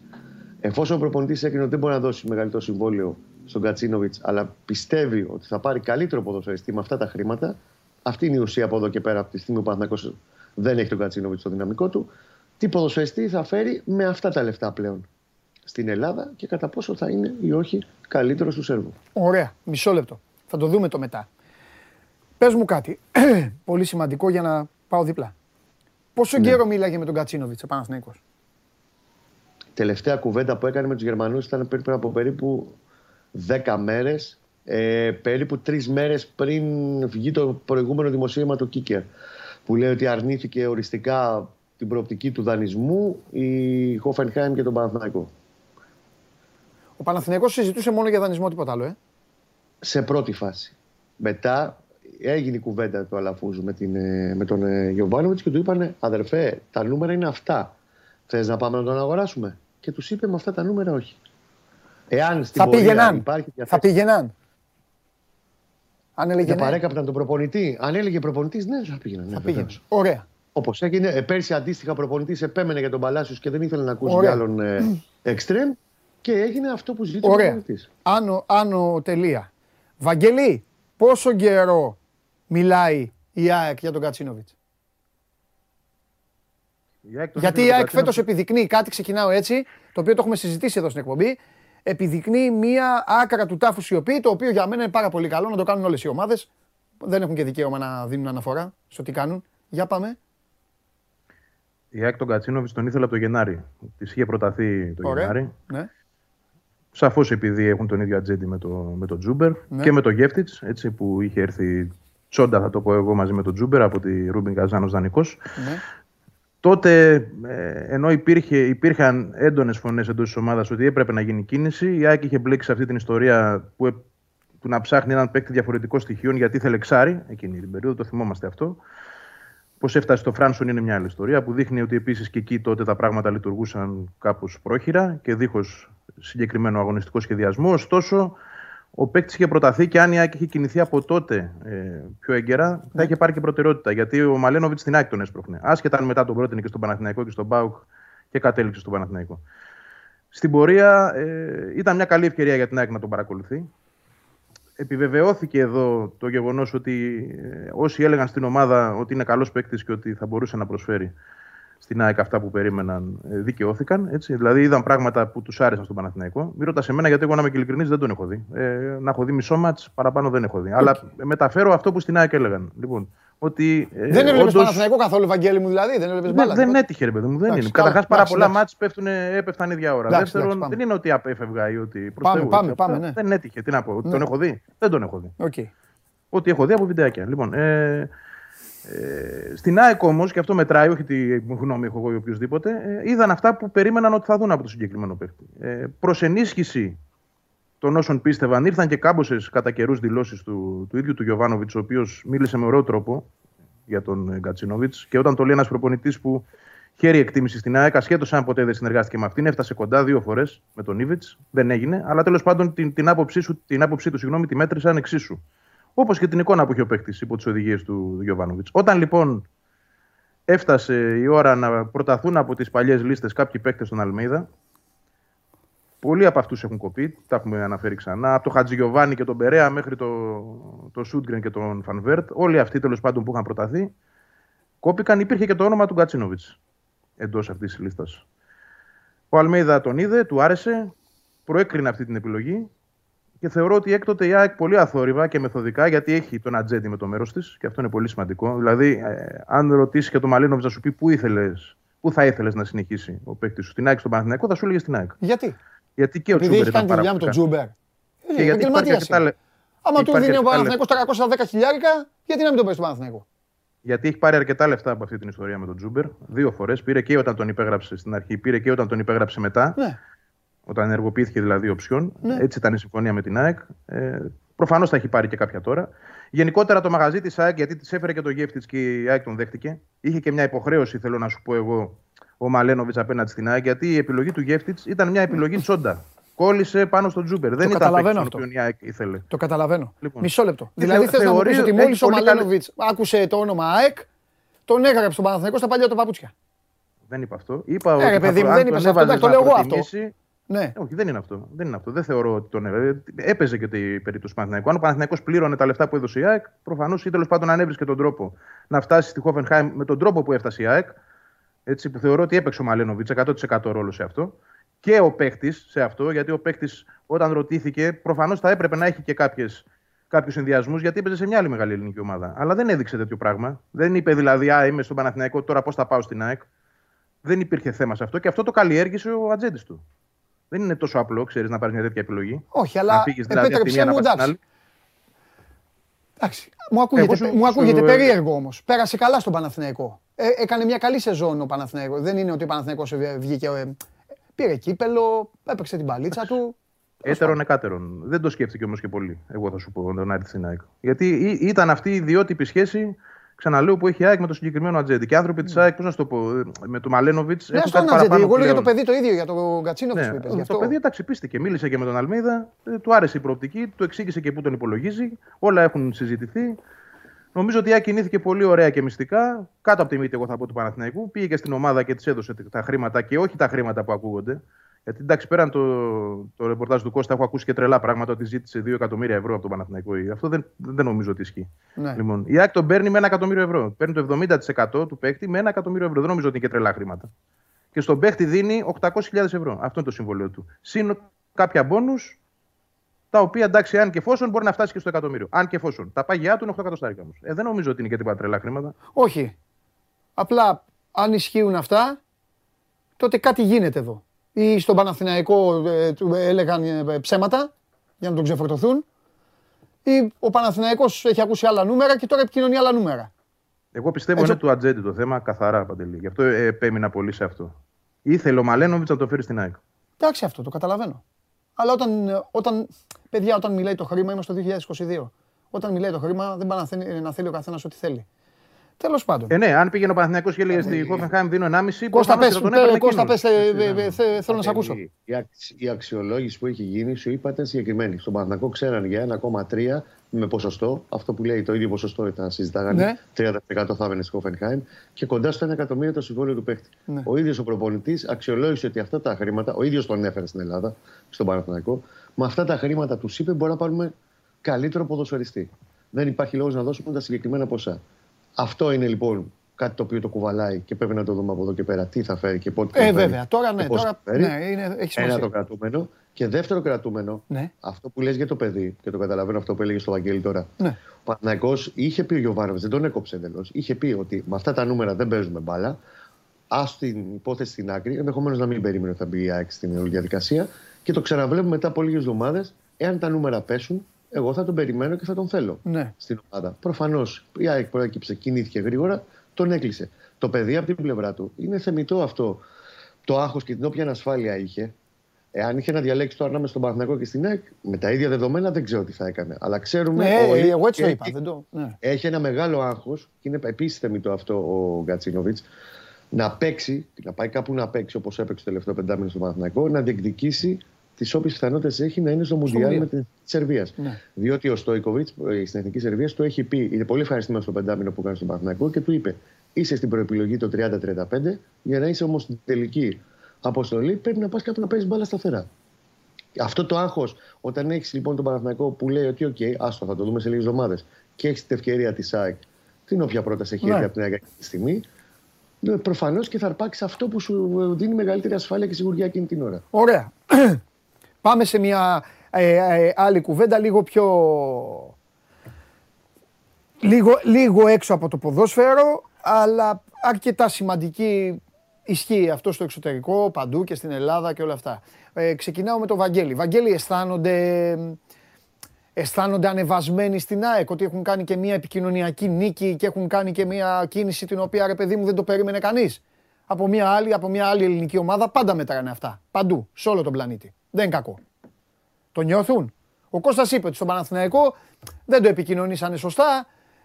Εντάξει, φαίνεται. Ο, στο γενικό, στο ρεζουμέ, φαίνεται αυτή τη στιγμή ότι ο Παναθηναϊκός είναι χαμένος. Αυτή τη στιγμή βέβαια, έτσι, γιατί δεν ξέρεις μετά τι θα γίνει στο μέλλον. Στην ΑΕΚ τι λένε; Κοίτα, στην ουσία είναι μια επικοινωνιακή νίκη, αλλά εγώ χαίρομαι που η ΑΕΚ δεν στέκεται σε αυτό. Και Ναι, δεν εντάξει. το Ε, είπε, ούτε το δηλαδή, τι να κάνουμε, επικοινωνεί. ναι, Ζήλια ψώρα, πες, σας πήραμε Όχι, τον θέλω παίκτη να σου συνέχεια, πω, ναι. όχι, όχι, δε- δεν προκύπτει καν ότι καταφέραμε κάτι. Εμένα μου αρέσει αυτό που γίνεται, να σου το πω και πολύ συγκεκριμένα, Ναι. ότι με το, με το που επικυρώθηκε αυτή η υπόθεση, αυτή η ιστορία, Ναι. η ΑΕΚ έσπευσε να πει, και εμένα αυτό μου άρεσε ως πρώτη αντίδραση, περισσότερο από κάθε τι άλλο, ότι κοιτάξτε, οκ, παίρνουμε τον Γκατσίνοβιτς, δεν σημαίνει ότι αφήνουμε τον Πινέδα. Δηλαδή πήγε αμέσως στο μετά. Αυτό δείχνει μια αλλαγή νοοτροπίας για μένα. Ναι. Γιατί συνήθως σε τέτοιες περιπτώσεις θα είχαμε αυτό που λες: Ναι. διθυράμβους, ε, τα καταφέραμε, τους πήραμε τον παίχτη, κάναμε, δείξαμε. Όχι, δεν υπάρχει κανένα τέτοιο κλίμα. Ναι. Ούτε επικοινωνείται κάτι τέτοιο προς τα έξω. Ούτε είναι αυτό το νόημα σε αυτή τη φάση. Ναι. Η ΑΕΚ πήρε ένα καλό παίχτη, τον οποίο τον είχε στα μπάρια το Γενάρη, δεν τον πήρε τότε γιατί αργοπόρησε. Το Τζέκαρ εδώ πήγε καλά, άρα επιβεβαιώθηκε ότι είναι αυτό που της κάνει και πλέον πάει παρακάτω να κάνει καλύτερα πράγματα. Ε, αυτό είναι που κρατάω εγώ. Τίποτα Ναι. άλλο. Δηλαδή όλα τα άλλα στο κήπεδο. Και αν ο Γκατσίνοβιτς θα κολλήσει ή όχι στην ΑΕΚ, θα το δούμε έτσι. Ναι. Εννοείται. Και να δούμε και πόσο θα χρησιμοποιηθεί από τον Αλμέιδα και να δούμε και αν η επιλογή του, βάσει αυτού που πριν λίγο είπε ο Κώστας, αν η επιλογή του δηλαδή να διώξει γρήγορα το άγχος του και να κλείσει σε μια ομάδα γιατί κρυφοκοιτάζει την 24η της εθνικής ομάδας της Σερβίας, αν δικαιωθεί. Γιατί επιλέγει και μια ομάδα η οποία θα τον βάλει πιο αργά χρονικά στο γήπεδο. Γιατί αν έλεγε το ναι ή αν ο ατζέντης του έκανε τη δουλειά με τον Παναθηναϊκό, τον Ιούλιο θα τον έβλεπε ε, στην Ευρώπη όποιος θα τον έβλεπε. Γιατί θα έπαιζε στον Παναθηναϊκό. Αύγουστο. 4-11 Αυγούστου. 4 Αυγούστου. Συγγνώμη, εντάξει κύριε Κώστα μου. 4 Αυγούστου. Όχι, Δεν έχει να σημασία. πάει Αύγουστο θέμα γι' αυτό. Εντάξει. Πάντως θα έπαιζε περισσότερα παιχνίδια και θα τον έβλεπε ο κόσμος. Εγώ, εγώ σας στοιχείο. Κοίτα, το κοίτα παραθέτω. Παντελή. Ναι. αυ- Αυτό που ξέρω είναι ότι με τον Αλμέιδα έχει μιλήσει, Ναι, του είχε εξηγήσει και πού τον υπολογίζει. ναι. Του είχε εξ- εξηγήσει ακόμα και το πώς τον υπολογίζει σε σχέση με τον Πινέδα εφόσον έρθει, γιατί αυτός είναι ο παίκτης ο οποίος είναι ο μεγάλος διακαή του. Έτσι, Ναι. Και αυτός ο οποίος επί της ουσίας θα, δραστηριοποιη- θα δραστηριοποιηθεί συγγνώμη, ως επιτελικός σκάφ. Δηλαδή ο Κατσίνοβιτς μπορεί να παίξει και εσωτερικός, μπορεί να παίξει στα πλάγια, θα το δούμε. Ε, θα παίζει πάντως. Θα παίζει και είναι κάτι το οποίο ο προπονητής του το έχει εξασφαλίσει. Α- Αρκεί βέβαια να έχει και την εικόνα που πρέπει. Έτσι. Κανείς δεν έρχεται και παίρνει τη, τη φανέλα έτσι, με, το, Ναι. με το έτσι θέλω ή με το όνομά του. Αλλά η επιθυμία είναι και ο, ο λόγος για τον οποίο αποκτήθηκε να είναι βασικό κομμάτι της ΑΕΚ αυτή τη στιγμή. Ναι. ο Γκατσίνοβιτς. Και από ό,τι ξέρω τουλάχιστον και από ό,τι έχω διαβάσει, όχι από τη δική μου γνώση, από τα, τα ρεπορτάζ που κατά καιρούς έχω δει, ε, είναι και παιδί το οποίο το απαιτεί λίγο να παίζει. Έτσι. Είναι δηλαδή, έχει έναν εγωισμό αρκετά υψηλό. το οποίο Εντάξει, και καλός αυτό θεωρώ εγώ ότι ποδοσφαιριστής είναι καλό. είναι. Οι καλοί παίκτες να παίζουν θέλουν. Και τρομερός επαγγελματίας, το ξαναλέω.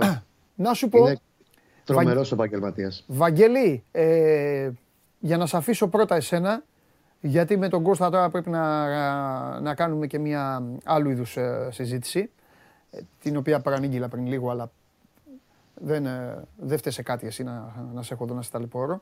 Πάμε λίγο τώρα στα, πάμε στα υπόλοιπα. Με, το, με τον φίλο μας τελικά τι έγινε; Ήρθε, πήγε για σουβλάκια, πήγε πουθενά, πήγε, είδε τίποτα. Τι έκανε; Εντάξει, ήρθε, Ναι. έκοψε κλίμα που λέμε, έκοψε κίνηση. Μπράβο. Εί- Είδε και ανθρώπους τη ΑΕΚ, ασχέτω τώρα αν αυτό το πράγμα. Ναι. Για τους επικοινωνιακούς λόγους της ομάδας δεν ήθελε εκείνη να βγει προς τα έξω. Για αλλά το- για το όντως- Γιάνσον όντως μιλάμε να πούμε υπήρξαν. στον κόσμο και δεν είπαμε Για το τώρα. Γένσον. Ναι, ναι, ναι. Για το Γένσον. Γένσον, Γιόνσον, έχω μπερδευτεί Ε, και εγώ εντάξει, τέλος ο- πάντων. πες τον όπως θες. όπως είναι. Ναι. Ε, περιμένουν μια απάντηση στην ΑΕΚ. Αυτή είναι η πραγματικότητα. Υπάρχει μια πρόταση κατατεθειμένη για τριετές συμβόλαιο συνεργασίας Ναι. και εδώ κοντά στο εκατομμύριο οι αποδοχές. Ε, αν έχω σωστή πληροφόρηση, είναι στα 9 εκατοστάρικα όσα παίρνει και ο Ραούχο Ναι. αυτό το συμβόλαιο στην ΙΑΕΚ. Ε, α- σημαντικά περισσότερα από αυτά που έπαιρνε στην Κάντιθ, γιατί επειδή έχει γραφτεί και αυτό να το διευκρινίσω ότι έπαιρνε 840.000 ευρώ, αλλά ήταν μεικτά αυτά τα χρήματα που έπαιρνε στην Ισπανία. Άρα οι καθαρές αποδοχές του ήταν γύρω στα 6 εκατοστάρικα. Ναι. Έτσι πάει α- αρκετά πιο ψηλά και εδώ είναι και το ατού της ΑΕΚ, δηλαδή το καλό συμβόλαιο που του δίνει. Πιστεύω ότι επειδή και η ομάδα θέλει να έχει εικόνα μέσα στη, στην τρέχουσα εβδομάδα, Ναι. θα έχουμε εξέλιξη. Αρνητική, θετική δεν ξέρω, αλλά οι Ισπανοί τέλος πάντων γράφουν ότι είναι κοντά στο να κλείσει. Το Μάλιστα. κρατάμε και αυτό και βλέπουμε. Ωραία. Και Αν για- γίνει και αυτό, Ναι.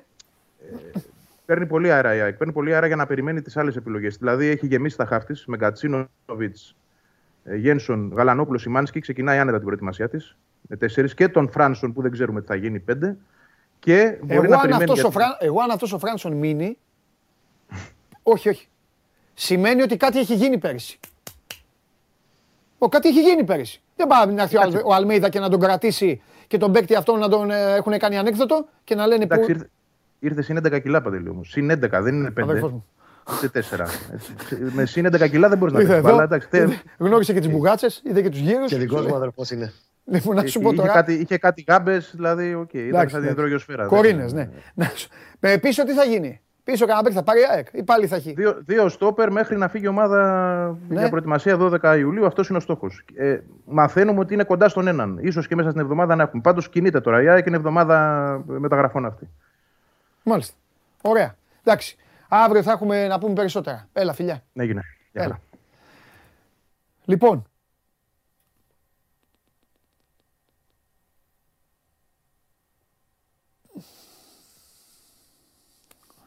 Κωστάρα. Έλα εδώ δυο μας τώρα. Έχουμε κι άλλα να πούμε. Ε, Πολλά. σε, γι' αυτό σε κράτησα ρε Κώστα. Το ξέρω ότι έχουμε κι άλλα να πούμε. Πάμε όμως σε κάτι τώρα, ρε παιδί μου, λίγο πιο, πιο συναισθηματικό. Α, ξέρεις, είναι ο φίλαθλος του Παναθηναϊκού, είναι λίγο χαρούμενος, έχει κάνει ό,τι έχει κάνει και μέσα σε πέντε μέρες, ρε Κώστα, χάνει δύο βασικούς παίκτες. Πω, αυ- Τι λένε τώρα, τι λένε στην ομάδα, τι λένε Θα σε στον, στον ρωτήσω- οργανισμό; Εγώ θα σε ρωτήσω κάτι άλλο πρώτα. Ναι, Ουσιαστικά με την κουβέντα που κάναμε την Πέμπτη, είχαμε μιλήσει τελευταία φορά. ναι. Σε σχέση με τότε, ο Γκατσίνοβιτ δεν ήταν στην ομάδα, δεν ήταν στο κοροπή, δεν ήταν στο πύλιο από χτε. Ο Γκατσίνοβιτ ήταν στο να δούμε αν θα μπορέσει να τον πάρει. Ναι, Αν αλλά πήγαινε μεταξύ και μας έκλεινε- όλοι, όλοι τον προσδοκούσαν, έτσι δεν είναι, ρε Κώστα; Όλοι το προσδοκούσαν, αλλά είχε μείνει και πιο πίσω. Μέχρι τότε το ρεπορτάζ εκεί ήταν ότι θα πάμε να πάρει κάτι άλλο και βλέπουμε και κάνουμε και στο οικονομικό αν θα κάτσει. Ωραία. Θα σε Δεν ρωτήσω τον είχε. αλλιώς. Δεν τον είχε στην αμεσότητα της καθημερινότητάς Τον του. πονάει, τον πονάει πιο πολύ η υπόθεση του Βέλεθ από του Γκατσίνοβιτ. Εφόσον. Ναι, γιατί ο Βέλεθ είναι πολύ σημαντικό συνολικά για τον Παναθηναϊκό. Okay. Δεν είναι μόνο το πιο φορμαρισμένο του στόπερ στο τελευταίο εξάμεινο που έκανε η ομάδα έτρωγε γκολ με, Ναι. με αίτηση μόνο. Ναι. Ε, ότι έχει ηγετική παρουσία, ότι έπαιζε από τα 59 μάτς που έπαιξε στον Παναθηναϊκό στα δύο χρόνια, τα μισά ήταν με μισό πόδι. Ναι. Αλλά έπαιζε. Και ήταν σκυλή του πολέμου. Ήταν στα Η αποδητήρια νοοτροπία, θετικό στοιχείο. Στα αποδητήρια τρομερό η προσωπικότητα και η ηγετική παρουσία και όλα. Ναι. Όλο αυτό το πακέτο το στερείται. Ναι. Απ' την άλλη, όμως, σκέψου και το εξής. Έχεις Ναι. ένα προπονητή ο οποίος έχει κάνει την κουβέντα μαζί του, τον έχει μαλακώσει. Αυτό που συζητήσαμε ότι από την Τρίτη, Τετάρτη του κάνα λίγο μασάζ να ηρεμήσει, να δούμε τι θα γίνει. ναι. Αλλά βλέπει και έναν ποδοσφαιριστή ο οποίος παίρνει 300. Ο Παναθηναϊκός του λέει να τον πάει στα 420, όσο Ναι. θα πει και στο Σάκεφε. ναι. Και έχει απέναντί του 2,1 εκατομμύρια ευρώ για την επόμενη διετία και οψιόν για συνένα. Ναι. Μπορεί να μείνει. Το παιδί γερό να είναι, μπορεί να μείνει και εκεί. Και λύνει το πρόβλημα της ζωής του στα 31 του. Καταλαβαίνεις, δεν είναι εύκολο να το βγάλεις από το μυαλό αυτό το πράγμα. ναι. Και αυτή τη στιγμή λοιπόν που ο Παναθηναϊκός σωστά είχε πει ότι παιδιά τα 200 χιλιάρικα που λένε οι, Αλαν, οι Αλφαταχέοι είναι αστείο νούμερο να το συζητήσουμε καν, είναι άνευ αντικείμενο διαπραγμάτευσης. Και φτάνει λοιπόν σε ένα ποσό κοντά στα 9 εκατοστάρικα όλα μαζί, πλέον τον δίνεις. Mm. Μπαίνοντας στον τελευταίο χρόνο συμβολέου του, γνωρίζοντας ότι ο ίδιος έχει μια διάθεση, όπως και ο Μαωρίσιο, ότι αν δεν φύγω τώρα θα προσπαθήσω να πάω του χρόνου εκεί. Mm. Όπως ο Μαωρίσιο τώρα, αν ξέρουμε, επί του πιεστηρίου ε, υπογράφει ίσως και μέσα στη μέρα στην Al Nasser του, του Κατάρ, που τον ήθελαν και αυτοί κάποια στιγμή okay. τον περασμένο Γενάρη. Θα πάρει ένα εκατομμύριο το χρόνο το παιδί. Θα τα πάρει αυτά τα λεφτά στα 34 του. Καλά να είναι και αυτός γερός και, και δυνατός να είναι. Λοιπόν, και από τη στιγμή που τον Γενάρη θα τον έχανε ω ελεύθερο, πλέον τον δίνεις αναγκαστικά. Εγώ αυτό που μπορώ να σου πω ρεπορταζιακά, γι' αυτό είναι το πιο σημαντικό, είναι στην επόμενη μέρα τι κάνει. Ο Παναθηναϊκός παρακολουθούσε πολύ καιρό, αρκετούς, αρκετές εβδομάδες, το Μάγνουσον, το Χόρντουρ Μάγνουσον, τον αρχηγό της Εθνικής Ισλανδίας, αριστεροπόδαρος, 29, ψηλό παλικάρι, 91 ζωή να έχει, στο Τιγκάρτ, στο μπάσκετ θα ήταν, Ναι. τουλάχιστον. Ναι. Ε, υπήρχε ένας ενδιασμός με τον ε, Μάγνουσον. Είχε τον, ε, την άνοιξη του 2021 είχε πάθει ρήξη αχιλίου, που είναι σοβαρός τραυματισμός. Το παιδί αυτό γύρισε, έπαιξε τα τελευταία μάτια του Ρωσικού Πρωταθλήματος 90 λεπτά, γύρισε σε καλό επίπεδο, κανονικά. Το ζητούμενο για τον Γιωβάνοβιτς και για όλο το πάντων το τμήμα εκεί ήταν να δούνε σε τι κατάσταση είναι σε πιο υψηλό επίπεδο. Και περίμενε λοιπόν τι αρχές Ιουνίου να το δει και στο Nations League Ναι. με την Εθνική Ισλανδίας. Ναι. Έχει παίξει αριστερός μπακ στο μάτς με το Ισραήλ που ήρθε 2-2, έχει βγάλει και assist. Παίζει και αριστερός μπακ στη Ρωσία. Και έπαιξε αριστερό στόπερ και αρχηγός στο 1-1 με τους Αλβανούς. Ναι. Εκεί πλέον ο Γιωβάνοβιτς πίστηκε, ούτως ή άλλως Παναθυνακό, αν ευέλεθει της κατάστασης με τον Βέλεθ, θα πήγαινε για στόπερ. Ένα στόπερ είχαμε πει θα πήγαινε τον πάρει. Και Αριστερό είχε πόδαρος. προτιμηθεί αυτός. Και είπε εκεί λοιπόν ο Γιωβάνοβιτς ότι από τα στόπερ αυτόν. Πρώτο στη λίστα, κρατήστε το ζεστό για ένα διάστημα, να δούμε τι θα κάνουμε στα χάφη, γιατί εκεί μας καίει πιο πολύ. Εκεί είμαστε πιο άντιοι. Και όταν θα πλησιάζουμε προς το να φύγουμε για την Αυστρία, ξαναπροχωράμε.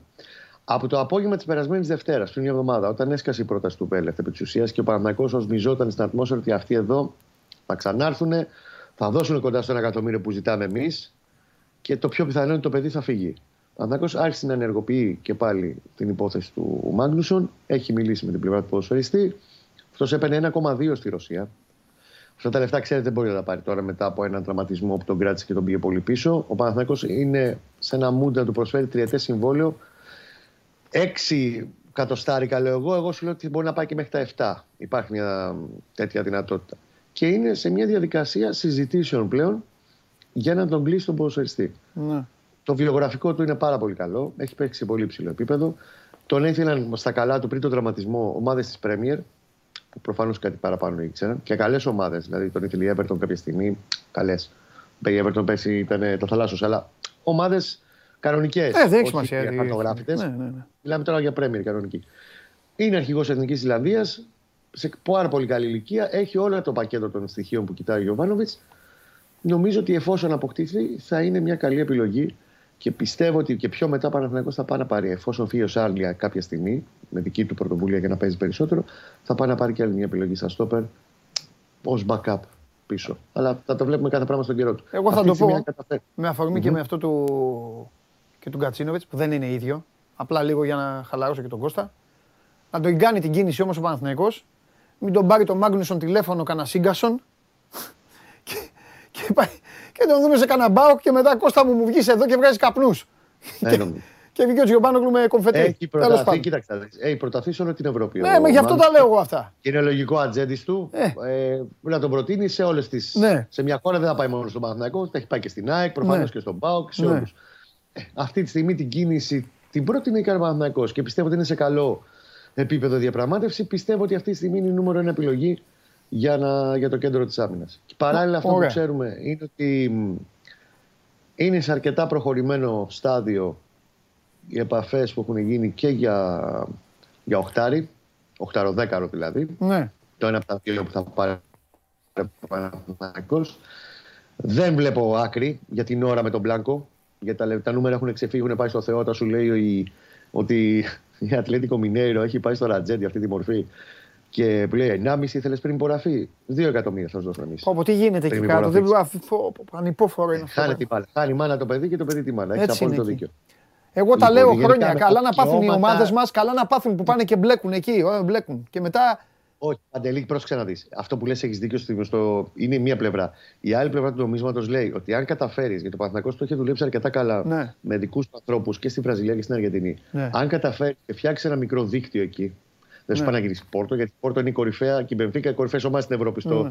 να φέρουν Αργεντινο-Βραζιλιάνου. Εντάξει, Αλλά ειδικά. φτιάξει ένα μικρό δίκτυο. Ε, Μπορείς να ωφεληθείς πάρα πολύ. Και Ναι. βρεις τον τρόπο, δηλαδή με ένα δικό σου δίκτυο να τα ξε- ξεμπλοκάρεις αυτές τις διαδικασίες. Μετά έχει δικαιώματα ο Παντελής, Ναι. έχει άλλο 10% γουλής, άλλο Ναι. 35% φαφαλιός. Βρίσκεις την άκρη. Το Ναι. θέμα είναι να υπάρχει και ρευστό. Ωραία. Ε, θα φέρει πιστεύω χαφ σχετικά γρήγορα. Η εκτίμηση που έχω είναι Ναι. ότι μέχρι να φύγουμε την άλλη Τρίτη, 5 του μήνα, Ναι. για Αυστρία, για το Βάλσκι της ε, Αυστρίας, ότι ο Παναθηναϊκός θα έχει άλλους δύο παίχτε μαζί του. Εντάξει, πες μου κάτι τελευταίο και σε αφήνω. Αυτές όλες οι εξελίξεις, όλο αυτό, το κόμπο αυτό που, Ναι. που- για το οποίο μιλήσαμε, αλλάζει κάτι στην ιστορία του διαφανές; Δεν το νομίζω, θα έχει γίνει ήδη. Εντάξει, αυτό.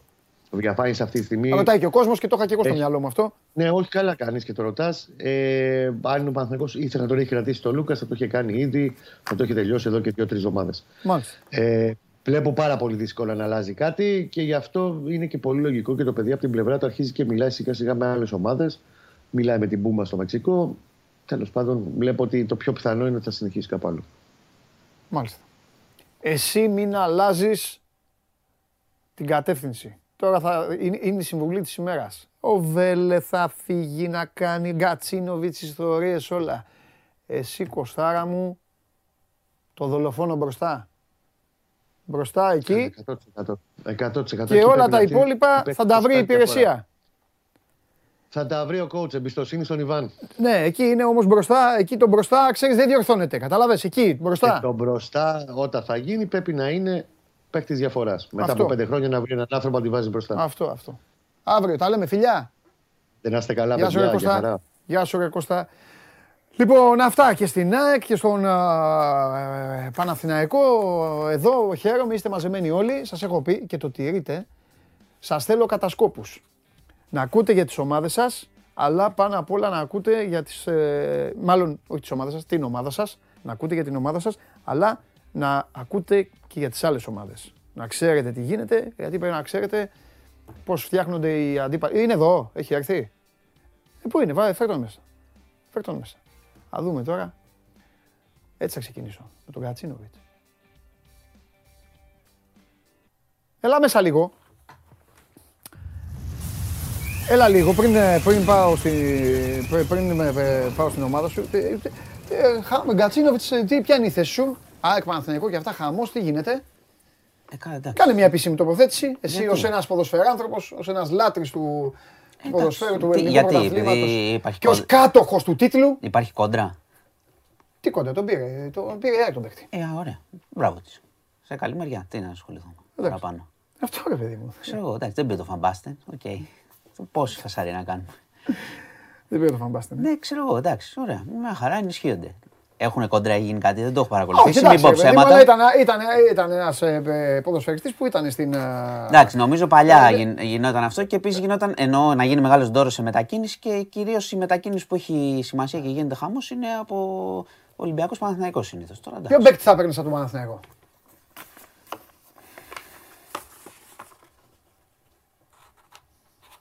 Τώρα με ευνηδιάζεις πολύ. Ωραίες ερωτήσεις για να ευνηδιάζονται. Τι ψάχνεις εσένα; Και ποιον ποδοσφαιριστή δεν θα ήθελες να σου πάρει ο Παναθηναϊκός;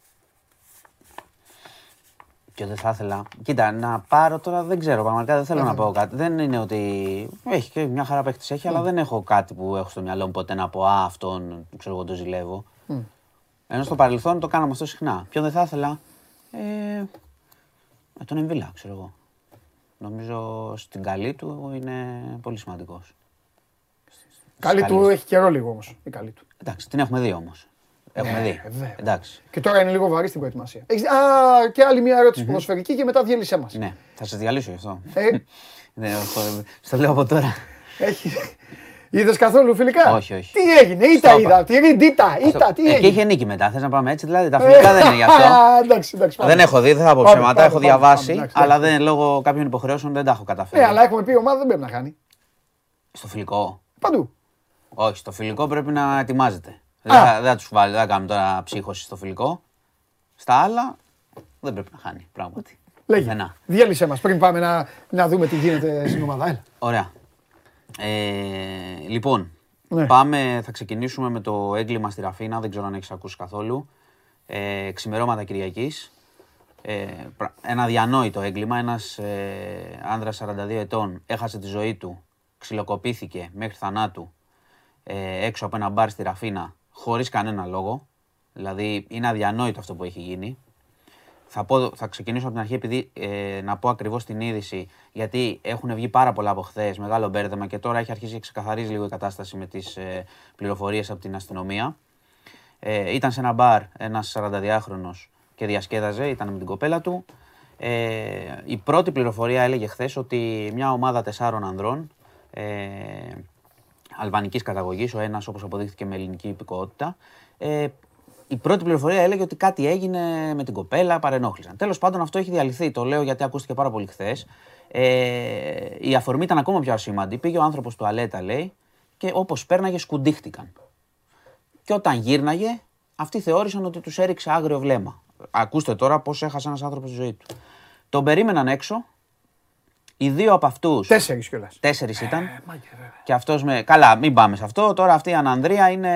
Τέλος πάντων, όπως αποδείχτηκε σήμερα, οι δύο συμμετείχαν στο επεισόδιο. Οι άλλοι δύο δεν συμμετείχαν. Γιατί χθες η πληροφορία έλεγε ότι τέσσερις τον χτύπησαν. Ε, Όταν εννοείς δεν συμμετείχαν, τίποτα, έμειναν μακριά. Αλλά δεν συμμετείχαν ούτε για να αποτρέψουν. Α, μπράβο. Μην πάνε να μου τους βγάλεις Οπότε και εγώ- λουλούδια. Λουλούδια Ναι. δεν υπάρχουν σε αυτήν την ιστορία, μπράβο. μόνο αγκάθια. τους έχουν, Ε, τους έχουν μέσα; Θα πάω, θα πάω. Ε, εμένα αυτό με ενδιαφέρουν. Ε, πιάσαν τους δύο Ναι. σήμερα το πρωί, Ναι. γρήγορα, ε, γιατί είχαν Τι είναι σήμερα, το πρωί, πιάσει... σήμερα είναι Δευτέρα. Ναι, ξημερώματα, τα ξημερώματα σήμερα τους βρήκανε, στα πλαίσια του αυτοφόρου. Α, φύγανε κιόλας. Φύγανε, κα- δεν μ' άφησες να τελειώσω, γι' αυτό, γι' αυτό προτρέχεις. Ε, με εκνευρίζεις. Το ξέρω, είναι εκνευριστική η είδηση. πολύ. ναι, Τέλος πάντων, το χτύπησαν άσχημα τον άνθρωπο Ναι. για να πάμε εκεί που το αφήσαμε. Ναι. Ε, υπήρχε η πληροφορία ότι ένα είχε σιδηρογροθιά. Δεν έχει επιβεβαιωθεί. Αν και τα χτυπήματα αυτό δείχνουν. Τον χτύπησαν πολύ άσχημα στο κεφάλι. Μάλιστα. Τον άφησαν κάτω, έξω από μπαρ της Ραφίνας και έφυγαν με αυτοκίνητο. Διέφυγαν. Ε, μεταφέρθηκε στο νοσοκομείο και αργότερα πέθανε εκεί ο άνθρωπος. Τώρα έχεις ακούσει την αφορμή, ε; Σκουντίχτηκαν και κοιτάχτηκαν.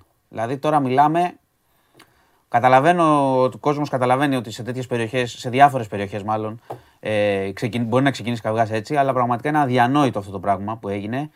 Τον χτύπησαν, οι Δεν άλλοι έχει δεν τον σημασία η σταμάτησαν. περιοχή, έχουν σημασία οι άνθρωποι. Βέβαια, ναι. Απλά γίνεται σε κάποιες φορές, είναι που θα κοιτάξεις και τα λοιπά. Αλλά πραγματικά δ- να βγουν για διασκέδαση και να καταλήξει ο άνθρωπος νεκρός και αυτοί στη φυλακή, τους έχουν βουτήξει.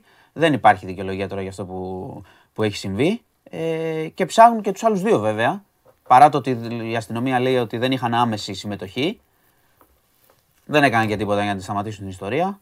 Ξαναλέω τώρα εδώ έχεις, ε, πώς το λένε, ε, βαθμούς ε, αλητείας και ανανδρείας στο μέγιστο. Δηλαδή ένας άνθρωπος με την κοπέλα του, τέσσερα άτομα, να τον περιμένουν για ένα, για ξέρω εγώ, δεν ξέρω, σκουντίχτηκαν, κοιτάχτηκαν και τι έγινε. Να τον βαράνε, πες ότι κάνουν και καυγά, να τον χτυπήσουν τόσο άσχημα στο κεφάλι και μετά να τον παρατήσουν και να φύγουν. Εντάξει, τους έπιασε κάμερα να φεύγουν από το αυτοκίνητο, οπότε τους βρήκαν στα πλαίσια του αυτοφόρου. Δεν τους βρήκαν ακριβώς εκείνη τη νύχτα, τους βρήκαν λίγες ώρες αργότερα. Τους πιάσαν όμως. Ε, και αναζητούν και τους άλλους δύο. Δεν ξέρω δεν- τι να σου πω. Ό,τι και να πω λίγο είναι. Δηλαδή λέμε μερικές φορές το ένα είναι παράλογο, το άλλο Έχουν είναι δώσει παράλογο. και σήμα για να μην περάσουν τα σύνορα. Μην πάνε Είχαν, στην Αλβανία; είχαν βγάλει και σήμα λόγω της καταγωγής από την Αυτό αρχή, λέω. από την πρώτη στιγμή. Ε, δεν υπήρχε περίπτωση να, διαφύγουν, να ξεφύγουν. Έφυγαν από το σημείο, OK, γιατί μέχρι να πάει και η αστυνομία εκεί να δει τι γίνεται είχαν φύγει. Αλλά πράγματι είχε δοθεί και σήμα. Ξαναλέω, ένας από τους τρεις έχει ελληνική υπη- υπηκότητα. Ε, αλλά δεν, τη- η υπηκότητα δεν τη λέω για κάτι. Η, Αυτό πρέπει να σου πω, τι να σου η, πω, αλητία- είναι, δεν είναι. η Θα αλητία μπορούσε να είναι ήταν Ισλανδοί, αλητία. Θα Ρώσοι, μπορούσε ε. να είναι και Είναι ανάποδα. Αλβανοί. Θα μπορούσε Εντάξει, να τι είναι να Έλληνες κάνουμε. με Έλληνε. Δεν Ε, έχει αυτό σου σημασία. λέω. Όχι, γιατί το αναφέρω μα- για την μαγκώνονται είδηση. όταν το λένε. Ναι, Όχι, εντάξει, το αναφέρω αυτό για την είναι, είδηση. από Εγώ τι δεν άλλο. μαγκώνομαι καθόλου. Όχι, Μπορεί όχι. να είναι Γάλλοι, Αμερικάνοι, Αυτοί, ε, Έλληνες με αυτοί είναι Έλληνε, έτσι, αυτοί Αλβανοί είναι. με Αλβανούς, Ναι, Αλβανοί μπράβο. με Έλληνε. Δεν έχω να Α, πω μπράβο, κάτι. έτσι μπράβο. Αυτοί Ό,τι είναι Αλβανοί, θέλετε. ναι. Ε, δεν ξέρω να σου πω παραπάνω. Δηλαδή, πραγματικά λέμε και λέμε, αλλά να βγεις για ένα ποτό.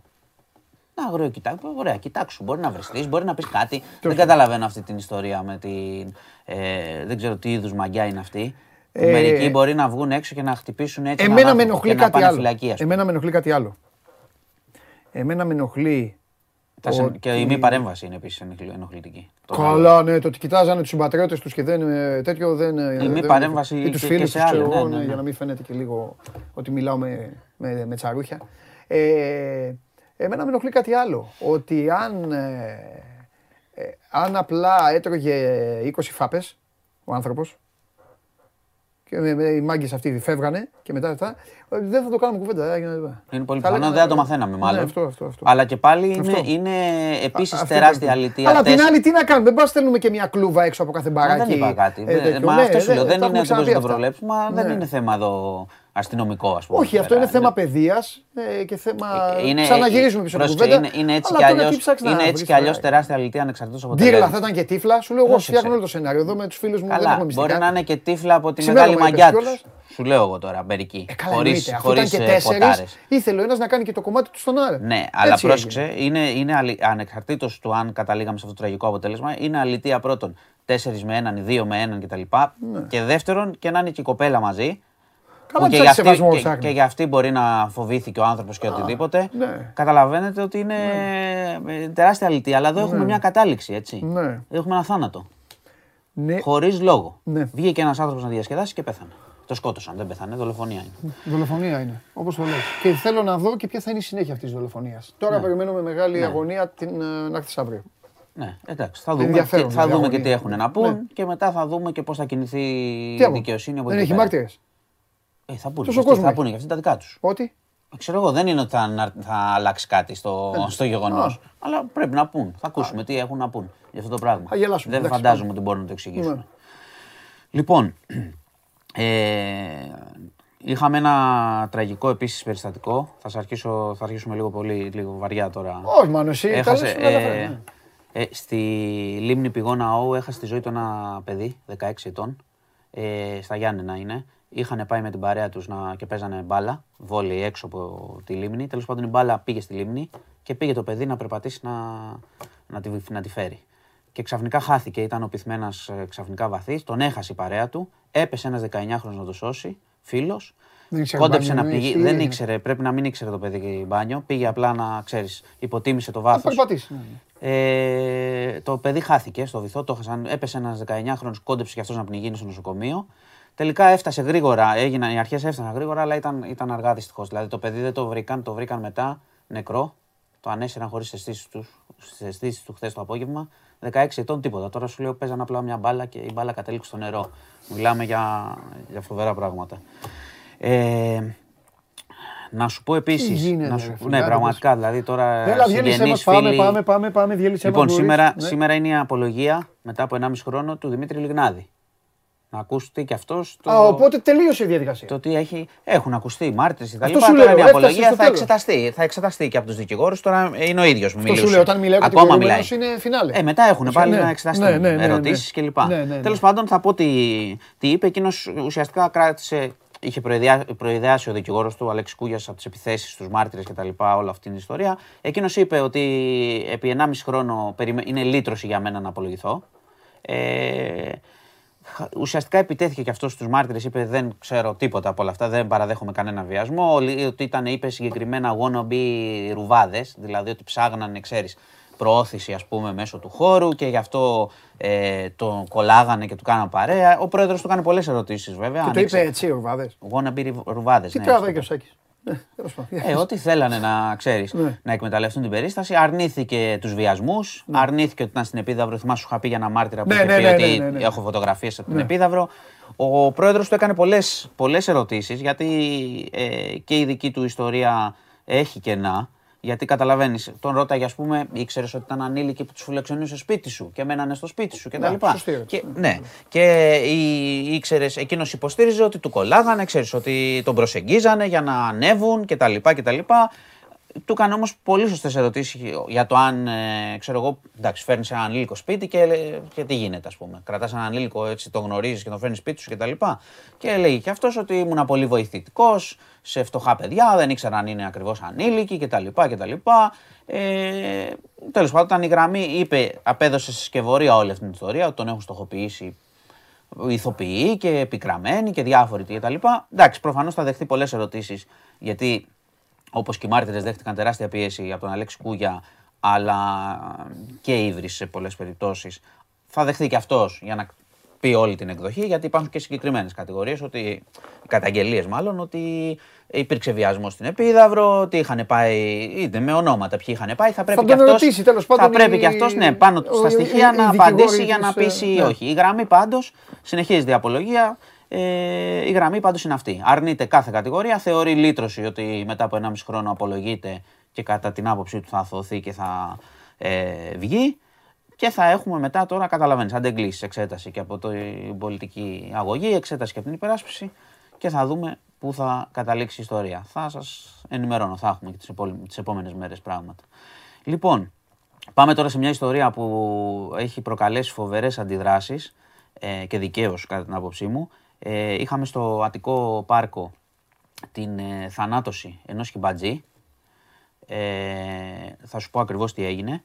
Ε, το πάρκο έβγαλε ανακοίνωση ότι ήταν αναγκαία η εξουδετερώσή του. Οι φιλοζωικές οργανώσεις λένε, μιλάνε για δολοφονία του χιμπατζή. Θα πω όλη την ιστορία από την αρχή για να μην μπερδευτεί ο κόσμος. Το Σάββατο το πρωί ε, υπήρξε ουσιαστικά επεισόδιο εκεί που κρατούσαν τους χιμπατζίδες μεταξύ τους. Άρχισαν να χτυπιούνται. Αυτός ήταν αλφα male χιμπατζής, δηλαδή ο αρχηγός και πιθανότατα κάποιοι ε, άλλοι χιμπατζίδες που συμβαίνει αυτό, θέλαν να του πάρουν την αρχηγία. Αυτός χτυπήθηκε και μετά ε, άρχισε το, προσπάθησε να φύγει από το σημείο. Κατάλαβες.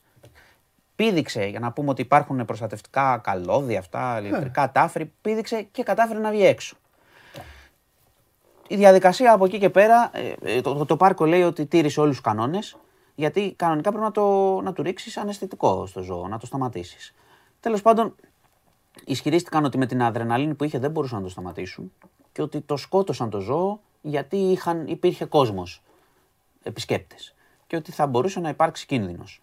Ε, κοίταξε, στην εκδοχή δεν είμαι, εγώ δεν είμαι ειδικός για να πω ούτε πώς το ζυγίζεις αυτό. Ε, ξέρεις ότι τι θα ε, μπορούσε να κάνει ο καλύτερα- Χιμπατζής. Είναι δύσκολη η ιστορία. έτσι, Είναι, όπως μου είναι την είπες. δύσκολη ιστορία Είναι- και την έχω, έχω αναφέρει όλες τις πλευρές. Ναι. Και απ' Όσο απ' τη πιο μία καλά είναι- μπορώ. Απ' τη μία είναι μια θανάτωση, απ' την άλλη είναι και Το αυτό. καταλαβαίνω, το καταλαβαίνω. Απλά δεν ξέρω αν ε, γενικά- Ένα, ένα παιδάκι να χτύπει, ξέρω εγώ, δεν ξέρω. Ναι, το καταλαβαίνω, μα το, το σκέφτομαι όλο αυτό. Υπάρχουν μεγάλες αντιδράσεις βέβαια γιατί ο- αν τα Ε, μέτρα ναι, είναι και όπως αυτό, πρέπει ναι. ώστε ο Ε, δεν θα Χιμπατζής είναι, μωρέ, ο όμως. Χιμπατζής Να να. σου πω κάτι. Κοίτα, να σου πω υπά- γιατί υπάρχουν δύο δεν πράγματα. έχω ξανακούσει κάτι εκεί. Υπάρχουν- Και ε, ντροπή μου κιόλας θέλω πολύ να πάω, αλλά δεν, Υ- δεν υ- έχω πάει. υπάρχουν ποτέ. δύο, δεν ξέρω, δηλαδή. υπάρχουν δύο Αλλά- εκδοχές, θα τις πω όλες. Θα τις πω όλες. Εμένα η άποψή μου είναι πάντα ότι τα ζώα πρέπει να είναι σε φυσικούς χώρους. Αυτή Καλά, είναι η άποψή κανονικά μου. δεν θα έπρεπε να υπάρχουν και όλα αυτά, αλλά τώρα πάνε να Ναι. καταστρατηγήσουμε ό,τι γίνεται παγκοσμίως. Όχι. Στο Α, Βερολίνο έχει α, ένα ζωολογικό κήπο από εδώ Το μέχρι ξέρω, το τη καταλαβαίνω. Λαμία. τέλος Απλά, πάντων. απλά Ε, είναι η προσωπική μου άποψη. Δεν είμαι ειδικός για να σεβαστή. το πω και τη λέω. Σεβαστή, Τη λέω σεβαστή. ξεκάθαρα. Ναι. Α, η- Εδώ υπάρχουν πολλές Ναι. ε, αντικρουόμενες απόψεις. Το Αττικό Ναι. Πάρκο λέει ότι έκανε ό,τι προβλεπόταν. Ναι. Οι φιλοζωικές οργανώσεις λένε ότι δεν μπορεί να δολοφονείται ένα ζώο, ότι πρέπει να έχεις άλλα μέτρα Ναι. ώστε να μην φτάσουμε εκεί. Ή ακόμα, το πάνε ακόμα παραπάνω και σε αυτό που σου είπα, Ναι, δεν ότι ξέρω. τα ζώα δεν, χρ- δεν πρέπει να είναι σε αυτή την κατάσταση Εντάξει. σε κλουβιά. Και αυτό σωστό. απ' την άλλη, τέλος Το πάντων, οποίο δεν είναι και ξέρω, η προσωπική μου άποψη, Ναι. αλλά ξαναλέω δεν είμαι ούτε Εντάξει, ειδικός σωστό ούτε είναι τίποτα και σε αυτό. αυτό. Το κάθε- ο κάθε- θυμάστε και πιο παλιά, πρέπει ότι- να είναι στο θυμάστε, περιβάλλον. θυμάστε και πιο παλιά ότι και στα, στο, στο τσίρκο είχε ζώα που βασανίζονταν έτσι και μετά τα σταμάτησαν μετά Ναι. από διαμαρτυρίες και έχουν άλλο είδους σοου στο τσίρκο Ναι, πια. ναι, ναι. Γιατί για να βλέπεις εσύ μια κολοτούμπα τα βασάνιζαν πέντε μήνες. Συμφωνώ απόλυτα. Οπότε ίσως πρέπει να ανοίξεις μια συζήτηση Ναι. σχετικά με το αν τα ζώα αυτά πρέπει να είναι σε αυτούς τους χώρους με αυτόν τον τρόπο Ναι. Αλλά είναι κτλ. πα- παγκόσμια κουβέντα. αυτή. Το καταλαβαίνω. Το καταλαβαίνω. Μα γι' αυτό σου λέω ότι είναι και προσωπική, Ναι. προσωπική μου άποψη είναι αυτή. Το Ναι. πράγμα είναι, το γεγονός είναι ότι πάντως ότι θανατώθηκε ο Χιμπατζή Ναι. και εντάξει, είναι πολύ στενάχωρο. Είναι πολύ στενάχωρο μωρέ, να φεύγουν εννοείται, έτσι ζώα και εννοείται, να, ναι. ενώ μπορούν να τα αναστατοποιήσουν. Εννοείται. Υπάρχει αυτή η επιλογή τέλος πάντων, αλλά σου λέω πιθανότατα ζήγησαν εκείνη την ώρα το αν θα μπορούσε να συμβεί κάτι άλλο. Ναι. Επειδή το, το ζώο ήταν εξαγριωμένο, Ναι. ας πούμε, από αυτό που είχε τραβήξει. Λοιπόν, ε, και θα σου πω και άλλα δύο σύντομα και θα κλείσουμε. Δεν είναι το- τόσο, ήταν πολύ βαριά όλα αυτά που είπαμε. Ναι. Είχε μια ληστεία στη Θεσσαλονίκη, την αναφέρω, ε, χρηματοκιβωτίου. Πού καταντήσαμε. Ναι, είναι Η πιο. ληστεία είναι- ναι. Θα σου πω. Η ληστεία είναι live, Έγινε, ναι. εντάξει, για τον άνθρωπο είναι, έγινε σε σπίτι επιχειρηματία ενώ έλειπε. Εντάξει, αλλά ναι. τι κάνανε, είχαν πάει στον έκτο όροφο, Ναι. το ξύλωσαν και το πέταξαν από τον έκτο κάτω. Τι λέει; Έσπασε, έκανε ζημιά και σε έναν άλλο όροφο και έπεσε και έκανε και τρύπα στο οδόστρωμα. Ε, Και μετά πήρανε τη λία και φύγε, εξαφανίστηκαν, τους ψάχνουν. Αλλά ήταν, σου λέω, καινούριο κόλπο. Νέο Του κόλπο. λέει, αντί να το σπάσουμε πάνω Ναι, το σπα- ναι, ή ναι. να το ανατινάξουμε, να το σπάσουμε κάτω. ναι. Λοιπόν, και επίσης να πω ότι σήμερα άνοιξε, για όσους ενδιαφέρονται, άνοιξε η πλατφόρμα για την τέταρτη δόση ε, εμβολίου, για την οποία δεν έχουμε καταλάβει τίποτα. ούτε αν πρέπει να την κάνουμε, ούτε μάλλον δεν πρέπει τώρα. Εντάξει, δεν καταλαβαίνω. Ε, υπάρχει ισχυρή, ισχυρή σύσταση για τους ε, εξιντάριδες και υπάρχει να πω, Ναι. αφού ανέφερα αυτό, υπάρχει και η πρόβλεψη, η εκτίμηση του καθηγητή του Σαριγιάννη, ο οποίος, να υπενθυμίσω, όλο τον καιρό έπεφτε πάντα μέσα, Ναι. ότι θα πάμε σε 25.000 20-25.000 κρούσματα τον Ιούλιο Ναι. τη μέρα. Ε, το αναφέρω απλά. Τώρα, το άλλο με το εμβόλιο, έτσι πως το κάνανε, κανένας δεν έχει καταλάβει τι, αν πρέπει να το κάνεις ή όχι. Μάλλον προς να μην το κάνουν είναι οι άνω των 30, αν δεν υπάρχει σοβαρός λόγος. Λοιπόν, αυτά Ωραία. Εντάξει. και σας αφήνω. Εντάξει. Σήμερα 7 η ώρα. Θα κοβεί. Ναι, ναι, το ξέρω. Α. Σήμερα το ξέρω. Το δεις; Θα, ναι, θα το δω σήμερα. Θα δεις, ε; Θα το δω Ωραία, λίγο. τοποθετηθείς. Εντάξει, θα τοποθετηθώ. Αύριο δεν θα έρθω, το ξέρεις. Ναι, ναι, αύριο θα έρθεις μεθαύριο. Έγινε, λοιπόν, χαιρετώ. αύριο, αύριο θα είναι μια ημέρα χωρίς να Χωρίς θα, θα καταστροφή. συστερηθούμε όμως. Έγινε, γεια Ναι, σας. χωρίς καταστροφή, αλλά μεθαύριο θα επιστρέψεις γκρεμίτερος, είμαι σίγουρος. Αυτός είναι ο Μάνος Χωριανόπουλος. Για όλα τα υπόλοιπα μπείτε στο News 24-7 να τα διαβάσετε διεξοδικά, να βγάλετε άκρη, να καταλάβετε για ό,τι έχει να κάνει και με την καθημερινότητά σας και με τη διευκόλυνση της ε, ζωής σας, αλλά και με την πληροφόρηση όλων των θεμάτων και ευχάριστων, αλλά δυστυχώς και δυσάρεστων. Α, Πάμε.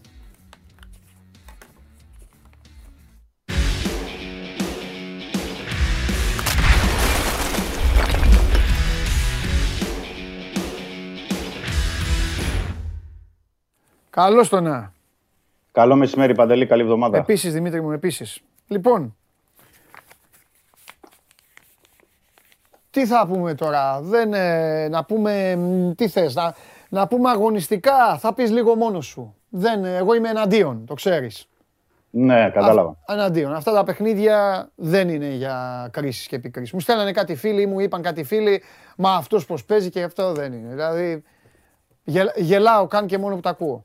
Αυτά είναι ξεμουδιάσματα, είναι Εντάξει, θα κάνουμε ξέσπασμα, πιο- ξέσπασμα Ναι. από την τρεχάλα της προετοιμασίας και, ε, και όλα τα, τα συνάφη. Και φυσικά Ωραία, να- δεν παίζουν οι παίκτες οι οποίοι θα παίζουν τον Νοέμβριο.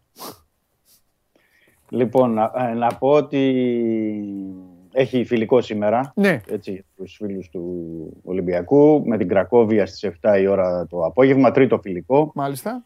Ε, Ενδεχομένως ίσως να δούμε κάποιο ε, διάστημα τον ε, Ζίγκερ Νάγκελ να κάνει δηλαδή ντεμπούτο. Μμμ. Δεν είναι 100% σίγουρο. Ναι, Τώρα πριν ε, από λίγη ώρα τελείωσε η πρωινή προπόνηση ναι. στην ε, Αυστρία και θα αποφασίσει τώρα στη συνέχεια ο Μαρτίνς αν θα του δώσει χρόνο, πόσο χρόνο θα του δώσει.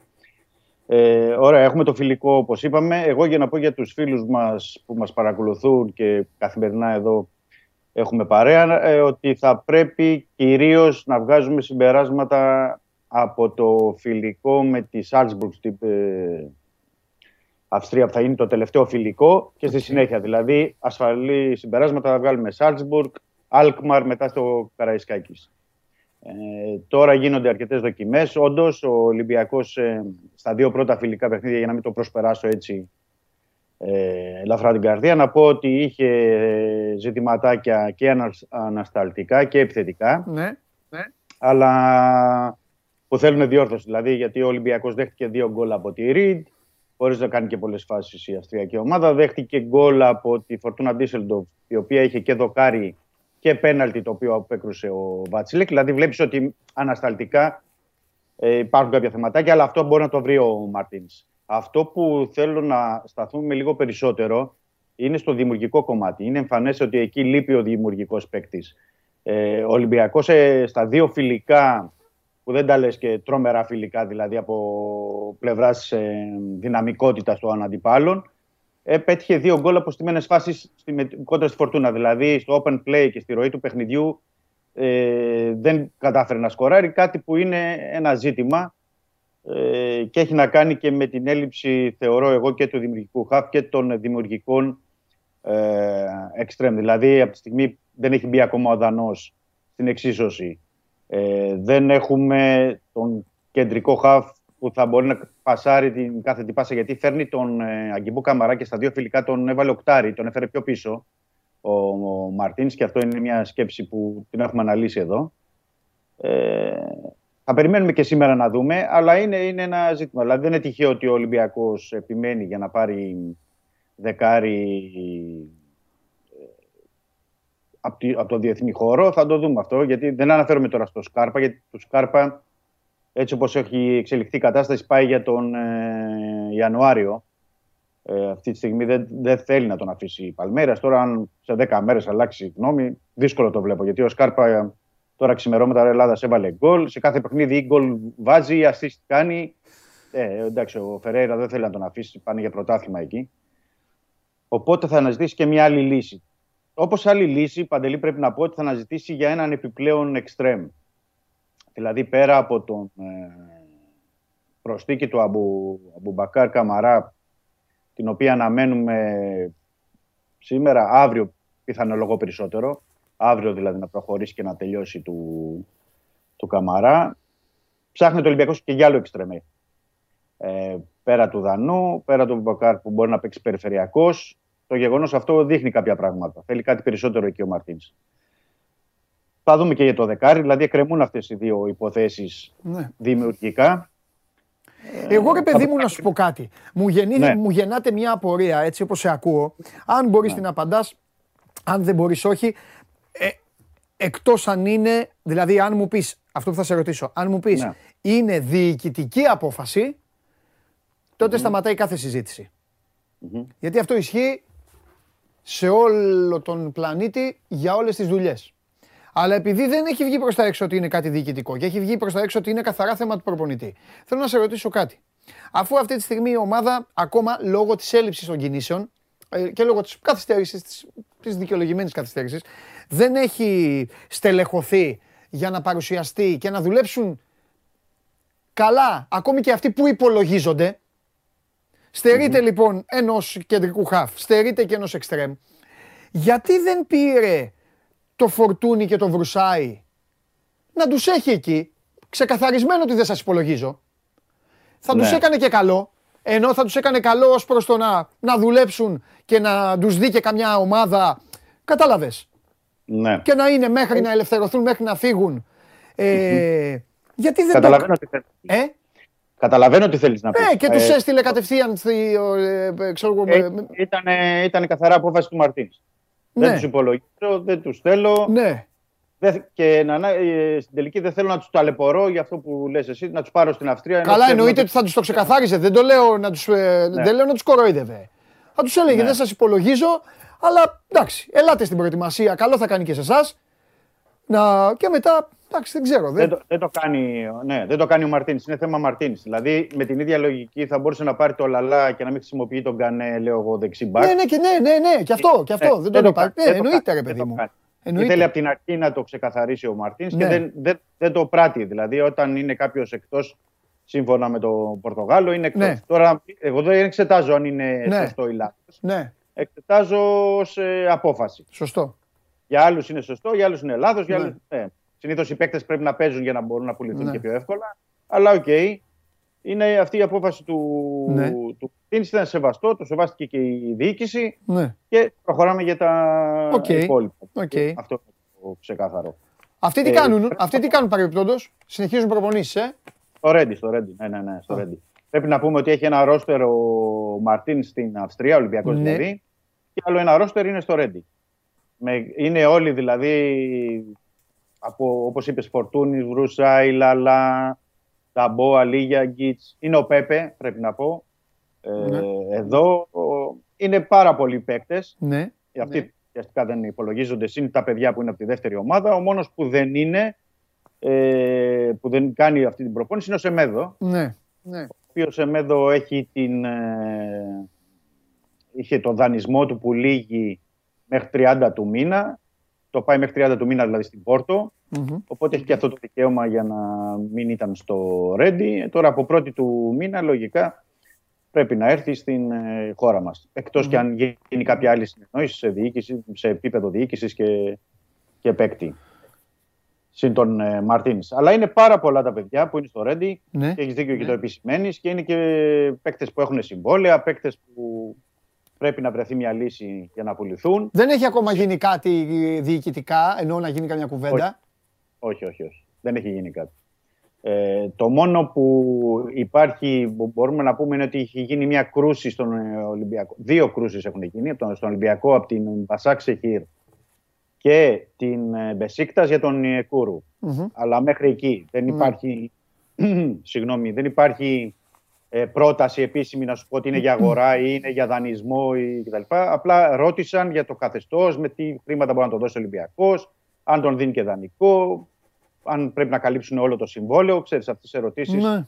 ε, που υπάρχουν. Για τον Ονιεκούρου είναι αυτά. Για τα υπόλοιπα παιδιά δεν υπάρχει κάτι. Αν και σήμερα στην ε, Τουρκία, να το προσθέσω στην ε, συζήτηση, υπάρχει μ, δημοσίευμα της Φανατίκα, αν δεν κάνω και λάθος, ότι ο αθλητικός διευθυντής της Γάλα Τάσσερα έχει επικοινωνήσει με τον Φορτούνη και τον έχει ρωτήσει αν θα τον ενδιέφερε να συνεχίσει την καριέρα του της Γαλατά Σαράι. Δεν επιβεβαιώνεται αυτή τη στιγμή κάτι από Ολυμπιακό ή από την πλευρά του ποδοσφαιριστή. Μμμ. Ε, Το ζητούμενο αυτή τη στιγμή είναι για τον Ολυμπιακό και για αυτή την εβδομάδα, έτσι να πω κάτι στα μεταγραφικά παντελή, είναι ότι πάει ο Ολυμπιακός ουσιαστικά για τρεις ε, υπογραφές. Ε, όταν λέω τρεις υπογραφές θέλει να τελειώσει σήμερα αύριο του Αμπουμπακάρ Καμαρά γιατί επιμένει και τον θέλει ο Μαρτίνς άμεσα στην ε, Αυστρία. Ναι. Ε, αύριο ή την Τετάρτη ε, να τελειώσει του Βρσάλικο, γιατί και αυτή εκκρεμεί η υπόθεση. Δεν έχουμε υπογραφές και ανακοινώσεις. Και όσο δεν έχουμε υπογραφές και ανακοινώσεις, μεταγραφή έχουμε πει δεν υφίσταται. Θεωρούν στο Ολυμπιακό ότι είναι τυπικό το θέμα, οκ. Απλά όμως ότι το Τρίτη-Τετάρτη σημαίνει ότι ο παίκτης να δούμε θα πάει την ε, Τετάρτη ή την Πέμπτη στην Αυστρία ή θα περιμένει την αποστολή να επιστρέψει, γιατί ο Ολυμπιακός επιστρέφει την Κυριακή από την Αυστρία. Ολοκληρώνονται δηλαδή το Σάββατο τα φιλικά του παιχνίδια. Και η τρίτη υπογραφή που θα προσπαθήσει να πάρει είναι του Σκάρπα. Α, Γιατί από την Παρασκευή ο Σκάρπα ουσιαστικά μπορεί να υπογράψει ως ελεύθερος, ε, επειδή μένει ελεύθερος τον ε, Δεκέμβριο. Οπότε ο Ολυμπιακός θέλει να τον κλείσει από τώρα για τον ε, Γενάρη. Και ο παίκτης είναι θετικός για να κλείσει από τώρα για τον Γενάρη. Μάλιστα έχει αποκλείσει και το ενδεχόμενο να ανανεώσει με την Παλμέρα. Το έχει ξεκαθαρίσει δηλαδή και στη διοίκηση. Και έχει πει επίσης ότι δεν ε, θέλει να πάει στην Αλμερία, γιατί έχει κάνει μια κρούση η Αλμερία στην Ισπανία για να πάει. Δεν θέλει να πάει εκεί. Και η Γαλατά Σαράι που τον ε, πιέζει, επίσης προτιμά τον ε, Ολυμπιακό. Έχει δουλέψει αρκετά την υπόθεση ο Ολυμπιακός με τον Σκάρπα. Οπότε θα πρέπει να περιμένουμε. Το θέμα είναι ότι πηγαίνοντας ο Σκάρπα ε, για Γενάρη, ε, ποιος θα είναι αυτός τώρα. Το, Όχι, δεκάρι- πώς θα, ναι. όχι μόνο αυτό. Τι θα φτιάξει τώρα. Καταλα... Όταν, πα- όταν, όταν παίρνεις έναν καλό παίκτη Ναι, και ξέρεις ότι θα τον έχεις το Γενάρη, ναι. έχεις και ένα ζόρι μικρό. Καταλάβες; μεγάλο. Τι θα, τι, ναι, τι θα κάνεις τώρα μέχρι τότε; Να Ναι. βάλεις κανονικό, να πάρεις άλλον, να πάει να τη βγάλεις με μερεμέτια; Ε, έχει. Το ιδανικότερο Και- για τον Ολυμπιακό θα ήταν να μπορούσε να καμφθούν οι αντιστάσεις εκεί της ομάδας του και να μπορούσε ο παίκτης να. να Ναι, να απλά είναι ρωτάω ότι δεν. τώρα. Απ' δεν την θέλει- άλλη, για να τον θέλουν τόσο πολύ και να θέλει και αυτός, μπ- μάλλον είναι μια περίπτωση η οποία μπορεί να ενισχύσει ιδανικά ακόμη και το Γενάρη. Εντάξει, Ναι. μπο- κοίτα, μπορεί να πάει με Καρβάλιο και Βαλμπουενά, στην περίπτωση που χρειαστεί να παίξει με δεκάρι, και Ναι. να ενισχύσει ακόμη περισσότερο λίγο τους πλάγιους, ώστε να μην ε, φορτωθεί όταν μπει αυτό. Ναι, υπό προϋποθέσεις εκεί μπορεί να παίξει και ο Ζίνκερναγκελ δηλαδή πίσω Σωστό ή και και ο, Αμπουμπακ, και ο Αμπουμπακάρ Καμαρά. Ναι, Δηλαδή, έτσι ο- θα πάει. Έτσι θα πάει, ρε Δημήτρη. Ναι. Έτσι, έτσι θα πάει. Ναι, για, ε, βέβαια είναι το πρώτο εξάμηνο, γι' αυτό το σκέφτονται στον Ολυμπιακό. Είναι ότι η Παντελή το πρώτο εξάμηνο έχει το, το Champions League, που πρέπει να είσαι Τα πάντα να μπεις έχει. στου ομίλου. Μπράβο. Και στο πρωτάθλημα Έχεις- πρέπει να είσαι. Έχεις το μικρό πρωτάθλημα που θα πρέπει να έχεις πάρει τουλάχιστον να έχεις ένα προβάδισμα Ναι. εκεί να μπορείς, Ναι. δηλαδή δεν μπορεί να περιμένεις το, ε, τον Ιανουάριο. Και σύν ότι θα Ναι. πρέπει να πούμε ότι ο Σκάρπα όταν θα έχει τελειώσει για να έρθει τον Δεκέμβριο θα έρχεται από, από μία σεζόν πολύ μεγάλη. Δηλαδή γιατί τώρα παίζουν στη Βραζιλία, θα παίζουν μέχρι το Δεκέμβριο, δηλαδή θα πάει σε ρίο παίκτης. Οπότε και εκεί θα πρέπει Κάτσε να. λίγο, να το- περίμενε, περίμενε. Γιατί εγώ το έχω αλλιώς στο μυαλό μου. Το έχω στο μυαλό μου ότι ο Σκάρπα θα έρθει λίγο ξεκούραστος. Εδώ θέλω να με ξεκούραστος διορθώσεις. δεν θα έρθει. Θα σου πω Ναι, γιατί γιατί- το λέω. Ναι, ναι. Γιατί ένα μήνα θα σταματήσουν τα πάντα. Αυτοί παίζουν. ναι τέλος Γενάρη, τέλ, όχι, τέλος Νοεμβρίου τελειώνουν εκεί στο πρωτάθλημα. Τέλος Νοεμβρίου. Ε, άρχοντας. Τώρα, ναι, και μετά θα, θα πρέπει να φύγει για λίγο για διακοπές. Δύο εβδομάδες, τρεις. Και να έρθει να κάνει μια μήνυ προετοιμασία. Απλά λέω ότι Ναι. αρχές Γενάρη ενδεχομένως να μην είναι στην κατάσταση που να τον θέλει ο Μάρτινς. Δηλαδή μπορεί να είναι στα Που είναι μέσα τώρα. Γενάρη. Γενάρη. Ναι, που είναι τώρα. Ε, τώρα δεν γίνεται. Ε, τώρα δεν είναι όλη η υπόλοιπη ομάδα σε κατάσταση. Τι να κάνουμε. Έτσι είναι αυτά. Όταν ψωνίσει από άλλη άκρη. Έτσι, έτσι είναι. Ναι. Εντάξει, έτσι είναι. Εντάξει, σωστό. Εντάξει, Απλά είναι για όλο τον να κόσμο δούμε- ισχύει αυτό. να περιμένουμε λίγο να δούμε πώς θα το φτιάξει εκεί ο Ολυμπιακός. Τώρα μέχρι τον Γενάρη, εφόσον Μμμ. τον κλείσει επάνω, γιατί Μμμ. για την ώρα δεν έχουμε και υπογραφές με τον Σκάρπα, να το δούμε και αυτό. Ναι. Ε, ε, πώς, πώς θα πορευτεί. Είναι, είναι ένα ερωτηματικό, είναι ένα στοίχημα και για τον Μαρτίνς και γενικά για την ομάδα. Κοίτα να γιατί δεις. φαίν- φαίνεται ότι θέλει και δημιουργικό. Λείπει και ο δημιουργικός χαφ. Φαίνεται στην ομάδα. Περίμενε. Λείπει ο, δημιου- ο δημιουργικός χάφ. Έχει όμως τρεις παίκτες οι οποίοι μπορεί να το υπηρετήσουν. Μάλλον μπορεί να το, μπορεί να το χρεωθούν. Να το πω πιο σωστά. Να το χρεωθούν, ναι. Αυτό είναι Να το ρήμα, υπηρετήσουν- να το χρεωθούν. υπηρετήσουν, ναι. Το, ας, ε, έτσι. Το οποίο υπηρετεί, το βλέπουμε Ναι. όταν πηγαίνει στρατό. Δεν το βλέ- Λοιπόν, Ναι, οπότε ναι. έχει το Ζίνκερναγκελ, τον Καρβάλιο και τον Βαλμπουενά. Ναι. Τους λέω και με τη σειρά. Συν, συν τον Αγκιμπού Καμαρά, οκ, μπο- που μπορεί άμα τον βάλεις στο 10 κάποια Ναι, στιγμή, απλά είναι- ο Αγκιμπού Καμαρά θα είναι πιο ρε παιδί μου ένας περιφερειακός επιθετικός. Ναι, Παραποιητής. ναι, ναι. ναι. Αλήθεια. Εντάξει. Ε, δεν μπορεί να πάρει κι άλλον ρε Δημήτρη εκεί. Εκτός αν, τι να σου πω. Δεν ξέρω. ε, ε, θε- θεωρώ το, με- το καλοκαίρι θα είναι μεγάλο. Θα μας δείξουν πολλά τα φιλικά παιχνίδια και τα παιχνίδια με τη Μακάμπη. Ναι. Εγώ είμαι επιφυλακτικός από το γιατί θεωρώ ότι ο Ολυμπιακός... Μπορεί να έχει περισσότερους μπορεί να μπαλαδόρους αλλάξει- κεντρικά χαφ, Δημητρή. Μπορεί τα Ναι. εξαροχτάρια του να είναι περισσότερο μπαλωμένοι. Κάτσε να δούμε. Είναι πολύ, Ναι, είναι αυτό μεγάλο λέω. το Γι' αυτό διάστημα. λέω. Αυτό λέω γιατί το καλοκαίρι μπορεί να θα Υπομονή, αλλάξει έχουμε πολλά. να δούμε. Υπομονή. Ναι, γι' αυτό το λέω. Γι αυτό το Έτσι. λέω. Περίμενε, ε, περίμεναν ότι θα πάρει το Βρυσάλικο Ολυμπιακός. Όχι, όχι. Έτσι, μπράβο. Κάτσε. Κι άλλους δεν περιμένουν. Για Μια που κάτσε. είπαμε, Περίμενε. ναι, γιατί τώρα δεν έχουμε δει και αυτά τα παιδιά, δηλαδή το Βρυσάλικο, το Ζικερνάγκελ, για να δούμε τη δεξιά Έτσι. πλευρά, την καινούργια που θα έχει ο Ολυμπιακός. Γι' αυτό τους τελικεί άμεσα ο Ναι. Μαρτίνς στην τρία. Τον έναν τον έχει, τον άλλον Ναι. δεν ξέρω αν θα τον έχει Τετάρτη ή την Πέμπτη. Ναι. Ε, θα αλλάξει ο Ολυμπιακός. Δηλαδή, μην βλέπουμε τώρα αυτά τα φιλικά. Θα αλλάξει ο Ολυμπιακός. Ναι, ποια φιλικά; Τα φιλικά είναι για να... Αυτά Και δεν δεν είναι. ξέρω δεν- και αν θα αλλάξει και με υποθέσεις, δηλαδή αν πουληθεί ο Σισε, αν Ναι. ε, παραχωρηθεί ο Μπα, δηλαδή για τα στόπερ εννοώ, ή αν φύγει ο Μαντί Καμαρά. Δηλαδή, μέσα στο καλοκαίρι θα δούμε πράγματα. Έτσι. Δεν ξέρω είναι. αν- Ε, και η λογική, η αν- λογική έτσι. λέει ότι κάποιο θα φύγει. Αυτό λέει. Η λογική είναι. Απλά στις μεταγραφές δεν μπορεί, μπορεί να είσαι ποτέ σίγουρος. Οπότε γι' αυτό πάμε Συμφωνώ. εβδομάδα με την ομάδα, όπως το λες και εσύ. Γιατί θα αλλάξει ο Ολυμπιακός μορφή αρκετές φορές μέσα στο καλοκαίρι. Μμμ, μμμ. Και μέχρι το τέλος. Δηλαδή δεν πρόκειται να το αφήσει έτσι. Και από τη στιγμή που και ο Βαγγέλης Μαρινάκης το έχει πάρει πάνω του και με τις μεταγραφές, θα πρέπει να περιμένουμε και να δούμε και εκπλήξεις και ε, διάφορα μες στο καλοκαίρι. Ναι. Δεν, θα, α, δεν θα είναι. Η ομάδα παρακολουθείται καθημερινά, στενά, σε συνεννόηση και με τη διοίκηση και με τον ε, προπονητή, οπότε θα πρέπει να το δούμε. Πριν, ε, έτσι να πω κάτι πριν κλείσουμε, ε, έχει ένα ενδιαφέρον, μου προκαλεί μια εντύπωση το γεγονός ότι δύο μέρες τώρα, χθες και, προ- και σήμερα, οι Πορτογάλοι, μάλιστα σήμερα το έχουν και πρωτοσέλιδο, ο Τζόγο, αναφέρει για τον Μαρτσεσίν, τον goalkeeper της Πόρτο, μέχρι πέρυσι βασικός φέτος, δηλαδή έχασε τη θέση του από τον Διόγκο Κώστα. Ε, λένε ότι ενδιαφέρει τον Ολυμπιακό και τον κοιτάει ο Ολυμπιακός και η Θέλτα. Τώρα ο Ολυμπιακός έχει το Βατσλί, έχει τον Τζολάκη που τον πιστεύει και θέλει να τον έχει ως δεύτερη λύση. Τώρα ο Μαρτσεσίν για να φύγει από την Πόρτο, που ήταν πρώτο-δεύτερο, θα πρέπει να πάει σε μια ομάδα που θα είναι πρώτο-δεύτερο. Δηλαδή αυ- αυτή τη στιγμή στον Ολυμπιακό δεν είναι- φαίνεται κάτι τέτοιο. Και δεν ξέρω, δεν ξέρω αν η Πόρτο ε, να δώσω μια προέκταση. Ίσως ε, θέλει να βάλει και στο τραπέζι το Μαρτσεσίν ε, υπό την έννοια μήπως έκανε μια κίνηση ρελάνς για το Σεμέδο. Δηλαδή με κάποιο τρόπο να πάρει το Σεμέδο με κάποια λιγότερα λεφτά η Πόρτο και να πει ότι οκ, κάνω κι εγώ ένα σκόντο για να πάρετε το Μαρτσεσίν. Γιατί η αρχική... Και πού να παίξει αυτός; Ναι, δεν ξέρω τώρα. Μανατζερικό δηλαδή, ο, μου Μα- ακούγεται εμένα πιο πολύ αυτό. δηλαδή ο, ο Μαρτσεσίν, δεν ξέρω, η Πόρτο πάντως... Πιο πολύ μου ακούγεται έτσι όπως έχει τα λες. ρεκόρ. Δεν ξέρω τίποτα, ε. Εσένα άκουσα Ναι. τώρα. Πιο πολύ μου φαίνεται ότι θα τον θέλει η Θέλτα και ο μάνατζερ του κόλλησε και τον Ολυμπιακό έτσι για να γίνει ιστορία. Όχι, είναι από πλευράς Πόρτο. Γιατί το ρεπορτάζ που βγάζουν οι Πορτογάλοι Ναι. ε, λέει ότι έχει επικοινωνιωθεί και έχει παραδεχτεί, το έχουν παραδεχτεί λέει, μέσα από την Πόρτο. Οπότε Ναι. για να το γράφει ο Τζόγο, να το έχει πρώτο θέμα σήμερα. Η ρέκορ Ναι. επίσης, να το έχει σε- στο πρωτοσέλιδό της. Κάποιο, με κάποιο τρόπο το έχει επικοινωνήσει εκεί η Πόρτο. Αυτό ξέρεις Τώρα- μόνο πότε θα μπορούσε να γίνει συζήτηση. Αν έβγαινες εδώ μία μέρα και έλεγες ότι ο Ολυμπιακός αποφάσισε να δώσει το τζολάκι σε κάποια ομάδα για να παίξει Ναι. φουλ όλη τη χρονιά.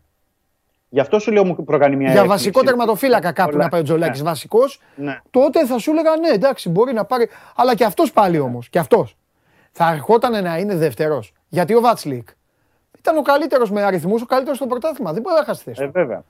Γι' γι' αυτό είναι και έχω κάνει και ένα σχετικό ρεπορτάζ που έχουμε βάλει και έχουμε αναρτήσει πάνω και ένα Ναι. κείμενο. Ναι. Ότι αυτό που μου κάνει εντύπωση είναι γιατί ο, ο Μαρτσεσίν είπε στη διοίκηση της Πόρτο, εφόσον παίζει ο Ντιόγκο Κώστα βασικός τώρα, ενώ αυτός ήταν τα προηγούμενα χρόνια βασικός, οκ, να πάω κάπου να είμαι βασικός. Αυτό ε, δεν μπορεί να γίνει ερχόμενος στον Ολυμπιακό. Ναι, Δηλαδή, μωρέ, δεν, το- μπροστά. δεν- ναι, Έχοντας κάτσε να το δούμε, βάθος. δεν νομίζω. εγώ. Ναι. Δεν ξέρω αν η Πόρτο θέλει να τον βάλει ε, στη συζήτηση εν ώψη Σεμέδο. Ή... Ή ας έβαζε κάποιον παίκτη για που να κάποια άλλη. μπορούσε ο Ολυμπιακός να βολευτεί, να, δηλαδή να του χρειαστεί και σε κάτι. Ε, πριν δύο εβδομάδες, αν θυμάσαι, υπήρχε το θέμα του Εστέβες που Ναι, ήταν ο νεαρός ναι, ε. ναι, μπακ, αλλά ο Ολυμπιακός έκλεισε. Ναι, ε, που, ήταν, που είναι της Πόρτο. Ε, δεν ξέρω, δεν ξέρω. Θα περιμένουμε να δούμε. ναι. Ε, στη συνέχεια. Απλά το αναφέρω ως ενδεικτικό γιατί επιμένουν πολλοί οι Πορτογάλοι και δεν, ξέρεις, δεν, δεν το έχουν βγάλει και από το κεφάλι τους και αυτοί Ναι. εκεί πέρα. ναι. Για να το έχουν κάτι και πρώτο θέμα. Ε, για τον Μπίτσι επίσης γράφουν οι Πορτογάλοι, Μμμ. για τον οποίο πάλι από τον Ολυμπιακό δεν επιβεβαιώνουν. Πορτογάλοι τον έχουν τον Ολυμπιακό. Ναι, ναι, Πιο ναι. πολλά ε, για τον Ολυμπιακό γράφουν παρά για την Μπενφίκα και την Πόρτα αυτή. Ναι, Ναι. και, ο- και ο Πίτσι έχει ένα ενδιαφέρον γιατί είναι ένας παίκτης που παίζει και δεκάρι και εξτρέμ. Ε, Αρχηγός χρόνια στην Πενφύκα, ήταν Ναι. στην Μπασάκ Σεκίρ τώρα δανεικός. Δεν ξέρω, να τον βάζουν οι Πορτογάλοι με την έννοια ότι ο Ολυμπιακός μπορεί να πάρει το Σκάρπα τον Γενάρη, οπότε να έχει αυτό το εξάμεινο τον Πίτσι. Δεν, δεν ξέρω. Δεν, δεν επιβεβαιώνεται. Ούτε και ο Μάρτινς έχει τοποθετηθεί, να σου πω, αυτές τις μέρες στην Αυστρία να πει κάτι για τα μεταγραφικά. ναι. Ε, οπότε τα παρακολουθούμε όλα αυτά, κρατάμε μικρό καλάθι και βλέπουμε. Και βλέπουμε. Ωραία. Κάποια στιγμή θα ερωτηθεί και ο, ο προπονητής να δούμε τι θα πει. Μάλιστα. Εντάξει. Τίποτα, ε, ε, εισιτήρια πάνω από 9.000 είδα, ε. Έφυγαν. Ναι, 9, ήταν 900. ε, 922 μέχρι χθες. Ε, καλά κάνεις και το επισημαίνεις, γιατί εχθές βράδυ έληξε η- το δικαίωμα των παλαιών κατόχων που είχαν και την έκπτωση του 10%. Από σήμερα το πρωί όλοι πλέον και μέσω ίντερνετ και μέσα από τα εκδοτήρια εκτιμούν στον Ολυμπιακό ότι σήμερα θα περάσουν, δηλαδή απόψε θα περάσουν το 10.000 ε, εισιτήρια διαρκείας και συνεχίζονται κανονικά βλέποντας παντελή και ότι ο Ολυμπιακός συνεχίζει και τη τη δραστηριότητά του και ακόμα είμαστε στο Ιούνιο, έτσι δεν έχει μπει καν ο Ιούλιος. Ε, βέβαια. Αλλά εντάξει, τώρα είναι 27 σήμερα. Δηλαδή, ε, σε ένα μήνα ακριβώς θα παίζει το δεύτερο παιχνίδι ο Ολυμπιακός. Με τη Ναι, Μακάμπι το Χάιφα. είναι ρεκόρ. Οπότε. Το ε, είναι ρεκόρ. Οπότε σε ένα μήνα εκτιμούν στον Ολυμπιακό ότι θα έχουν τα διπλάσια. Ναι. Ε, θα το δούμε. Είναι μια... Υπάρχει μια καλή κίνηση. Δηλαδή τα, τα 922 είναι ένας καλός αριθμός για την ώρα, οπότε περιμένουμε στην ε, συνέχεια. Τέλεια. Ωραία, Δημήτρη μου, θα τα πούμε αύριο γιατί κάθε μέρα θα έχει κι άλλο παιχνίδι τώρα 7 η ώρα σήμερα με την Καρακόβια. Οπότε Ναι, πάντα βέβαια. κάτι θα έχουμε να λέμε. Έλα, Βέβαια. τα λέμε. Καλό, καλό μεσημέρι. Επίσης, Δημήτρη, επίσης. Λοιπόν, αυτά για τον Ολυμπιακό που έχει ξεκινήσει, έχει μπει την ώρα που όλοι οι άλλοι ψάχνουν τις μεταγραφές και δειλά-δειλά ξεκινούν την ε, προετοιμασία τους. Ολυμπιακός οδεύει σε λίγες ώρες σε πέντε. Ε, ναι, σε πέντε ώρες θα δώσει το δεύτερο, το τρίτο, τι δεύτερο, το τρίτο φιλικό του επί αυστριακού εδάφους. Τον έχουμε Skype εδώ. Σε λίγο. Εντάξει, πάμε, πάμε, πάμε για να τελειώσουμε. Πάμε για να τελειώσουμε γιατί υπάρχει και μια ομάδα στο μπάσκετ η οποία ε, προσπαθεί να βάλει τα κομμάτια της σε μια σειρά και φυσικά λείπει το κυριότερο κομμάτι ε, από αυτά και όταν λείπει ο προπονητής καταλαβαίνετε ότι ε, είναι μεγάλη και η απορία, είναι μεγάλα και τα, όλα αυτά που, τα, τα ερωτηματικά που γεννιούνται για το πώς μπορούν να κυλήσουν ε, τα υπόλοιπα. Ε, τι άλλος, σ- για σήμερα σας είπα, ε, είπα για σήμερα. Ή όχι, έχω εδώ τη χαρτούρα. Εκτός από το φιλικό του Ολυμπιακού. Άμα τα κάνεις στα χαρτιά λίμπα, αυτά παθαίνεις. Ε, όχι, τίποτα άλλο. Αυτό το φιλικό μου έχουν βάλει. Α, τίποτα άλλο. Έλα! Χαίρετε, χαίρετε. Καλό το παλικάρι. Λοιπόν, πρώτα απ' όλα να πω κάτι στον κόσμο, γιατί είναι επηρεασμένοι πάρα πολύ από το ποδόσφαιρο. Να τους, εδώ να τους κάνουμε πολύ έμπειρους. Να τους πω ότι στο μπάσκετ δεν υπάρχει καμία πρεμούρα. Οι ομάδες τώρα ακόμα προσπαθούν να περάσουν τα πρώτα 24 ώρα των, ε, τις πρώτες εβδομάδες των διακοπών τους και οι προπονητές και οι υπόλοιποι. Καταλαβαίνω ότι εσείς όλοι θέλετε αν γίνεται κάθε μέρα να κάνει 10 μεταγραφές η ομάδα σας στο μπάσκετ. Καταλαβαίνω ότι οι ομάδες σας θέλετε να ξεκινήσει η χρονιά και να έχουν 148 μπασκετμπολίστες, αλλά δεν γίνεται. Και συνεχίζω να λέω ένα όνομα κάθε φορά στον Αλεξανδρό Τρίγκα. Ραντονίτς. Έχασα. Δεν είναι ακόμα Έχω χάσει, ε. δεδομένο. Βλαβιανός, ετοιμάσου. Ραντονίτς. Ραντονίτς. Δεν είναι ακόμα δεδομένο. Α. Ε, αυτή τη στιγμή ουσιαστικά η παρτίδα παίζεται ανάμεσα στο Ντέγιαν Ράντονιτς και τον Ερυθρό Αστέρα. Ναι. Ε, το χθεσινό δημοσίευμα της Telesport ε, της Σερβίας για, την, ε, για τον Παναθηναϊκό έχει μια βάση, αλλά δεν είναι τόσο ξεκάθαρο, τόσο ξεκάθαρη κατάσταση όσο καταγράφηκε. Δηλαδή, ο Παναθηναϊκός αυτή τη στιγμή δεν είναι η, ο- η ομάδα η οποία έχει έτοιμα τα συμβόλαια για να υπογράψει τον Ντέγιαν Ράντονιτς. Ε, είναι μια ομάδα η οποία παρακολουθεί την υπόθεση του, Σέρβου προπονητή, του Μαυροβούνη προπονητή με τη σερβική ομάδα ε, πολύ απλά γιατί υπάρχει προτεραιότητα από την πλευρά του ίδιου του προπονητή στο να παραμείνει στον Ερυθρό Αστέρα. Ε, δεν είναι τυχαίο ότι τις προηγούμενες μέρες δεν είχαμε αναφερθεί καν στην περίπτωσή του. Είχαμε πει ότι ο Παναθηναϊκός είναι η μοναδική ομάδα της Ευρωλίγα που δεν έχει προπονητή. Δεν υπήρχε από την πλευρά του Ερυθρού Αστέρα ανακοίνωση σχετικά με νέο συμβόλαιο με τον Ντέγιαν Ράντονιτ, αλλά αυτό το οποίο είχε επικοινωνηθεί στην αγορά όσον αφορά το συγκεκριμένο θέμα είναι ότι υπάρχει ε, συμφωνία ανάμεσα στην, στον Ντέγιαν Ράντονιτ και τον Εμπόσα Τσόβιτς, τον πρόεδρο του Ερυθρού Αστέρα, η οποία απομένει να οριστικοποιηθεί μέσω κάποιων υπογραφών ε, για να υπάρξει μετά ε, έναξη του μεταγραφικού σχεδιασμού. Ενδεχομένως και το ταξίδι του Μίσκο Ρασνάτοβιτς στην Αμερική για το NBA Draft να πήγε λίγο πίσω την ιστορία και ουδής ασχολήθηκε περαιτέρω με αυτό, θεωρώντας ότι όλα είναι απλά μια τυπική διαδικασία. Τα τελευταία 24 ώρα όμως ε, καταγράφηκαν κάποιες διαφωνίες σε εισαγωγικά ανάμεσα στις δύο πλευρές, κυρίως σε ό,τι έχει να κάνει με τον ε, σχεδιασμό και την επόμενη σεζόν. Δεν θα πω απαραίτητα ότι αυτό επηρεάστηκε από το γεγονός ότι ο Ερυθρός Αστέρας έχασε κάποιους βασικούς παίχτες. Ε, η ιστορία του Ντέγιαν Νταβίντοβατς, ο οποίος ανακοινώθηκε για παράδειγμα από τον Τσίσεκα Μόσχας, ήταν γνωστή στον Σερβικό Σύλλογο εδώ και 15 μέρες. Δηλαδή, είναι ένας παίκτης ο οποίος ξαφνικά εχθές ε, χάθηκε για τον Ερυθρό Αστέρα, άρα δημιουργείται πρόβλημα με τους γηγενείς όσον αφορά το rotation. Ε, η περίπτωση του Austin Hollins είναι, κάποια, είναι, είναι περίπου παρόμοια. Ήταν γνωστό το ενδιαφέρον της Μακάβη και ότι η Ισραηλινή ομάδα μπορεί να δώσει παραπάνω χρήματα. Είναι λίγο περίεργη η ιστορία. Επέστρεψε ο Μίσκο Ρασνάτοβιτς από την Αμερική και αυτό βοηθάει πάρα πολύ στο να κυλήσουν τα πράγματα και να γίνει κάποια συζήτηση ε, ανάμεσα σε, στον ίδιο και τους ανθρώπους του Ερυθρού Αστέρα προκειμένου να αποσαφινιστεί το δικό τους κομμάτι. Και από εκεί και πέρα, εφόσον ε, αντιληφθούν όλοι ότι υπάρχει οριστική ρήξη σχέση των δύο πλευρών και ότι δεν τίθεται θέμα πλέον προφορικής συμφωνίας η οποία μένει να αποτυπωθεί σε ένα χαρτί, τότε ο Παναθηναϊκός θα κάνει την κίνησή του. Μέχρι, μέχρι σε αυτό το σημείο όμως ο Παναθηναϊκός ούτε θα μπει στη διαδικασία πληστηριασμού, ούτε θα μπει σε μια διαδικασία ε, παιχνιδιού στο κομμάτι να χρησιμοποιηθεί το όνομά του προκειμένου τον Ντάιαν Ράντοντς να πάρει αυτά που θέλει από τον Ερυθρό Αστέρα. Απ' την άλλη, βέβαια, υπάρχει ένας αόρατος κλειός Αλεξανδρή μου, ο οποίος φύγει. Μην κοροϊδευόμαστε τώρα. Έτσι δεν είναι; Μιλάμε για τη μοναδική ομάδα η οποία αυτή τη στιγμή στην ε, διοργάνωση, διοργάνωση για μένα είναι η Ευρωλίγκα. Ε, η οποία είναι στην αναζήτηση, σε μια ολοκληρωτική αναζήτηση. Και κάποια στιγμή, τώρα εντάξει, φεύγει και ο Ιούνιος, τα είπαμε και πριν.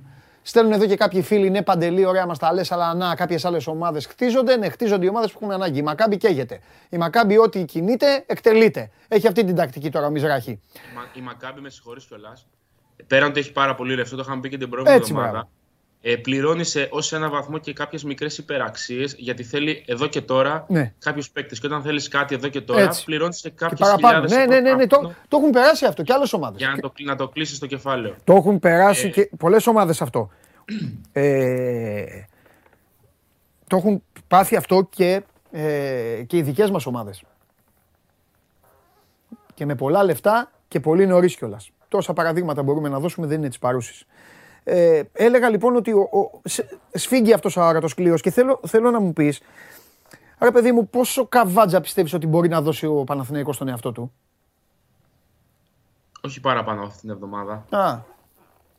Ε, από την άλλη βέβαια, για να μην γελιόμαστε, το, πάμε, το έχουμε ξαναπεί πολλές φορές, ναι. τα κουκιά δεν είναι απλά μετρημένα. Είναι ένα, δύο, τρία. Δηλαδή, ο Παναθηναϊκός δεν έχει μια γκάμα επιλογών παύλα προπονητών να ψάξει να διαπραγματευτεί, να δει τι του κάνει και να καταλήξει. Ναι. Είναι τόσο περιορισμένη και στεγνή αγορά σε αυτό το επίπεδο.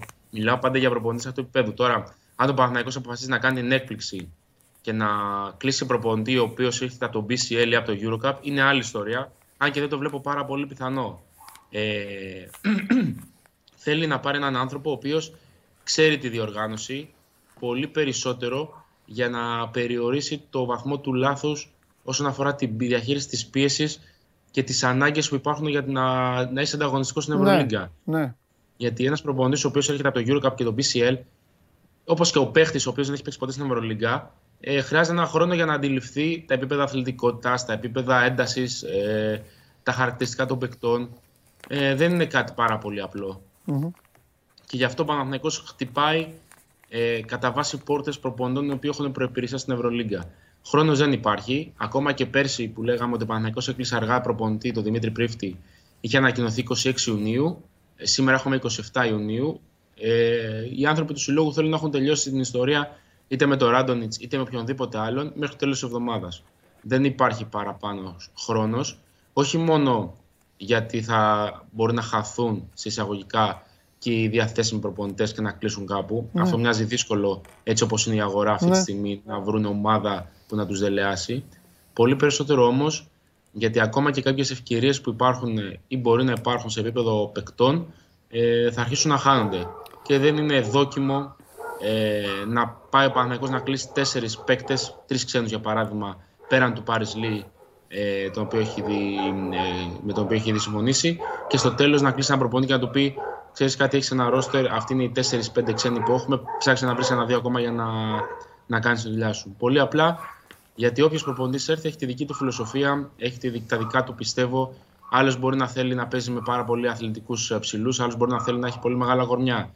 Ο Ράντονης, για παράδειγμα, ένας ε, προπονητής ο οποίος ε, έχει στηρίξει πάρα πολύ την ομάδα του τα τελευταία χρόνια στο σερβικό στοιχείο.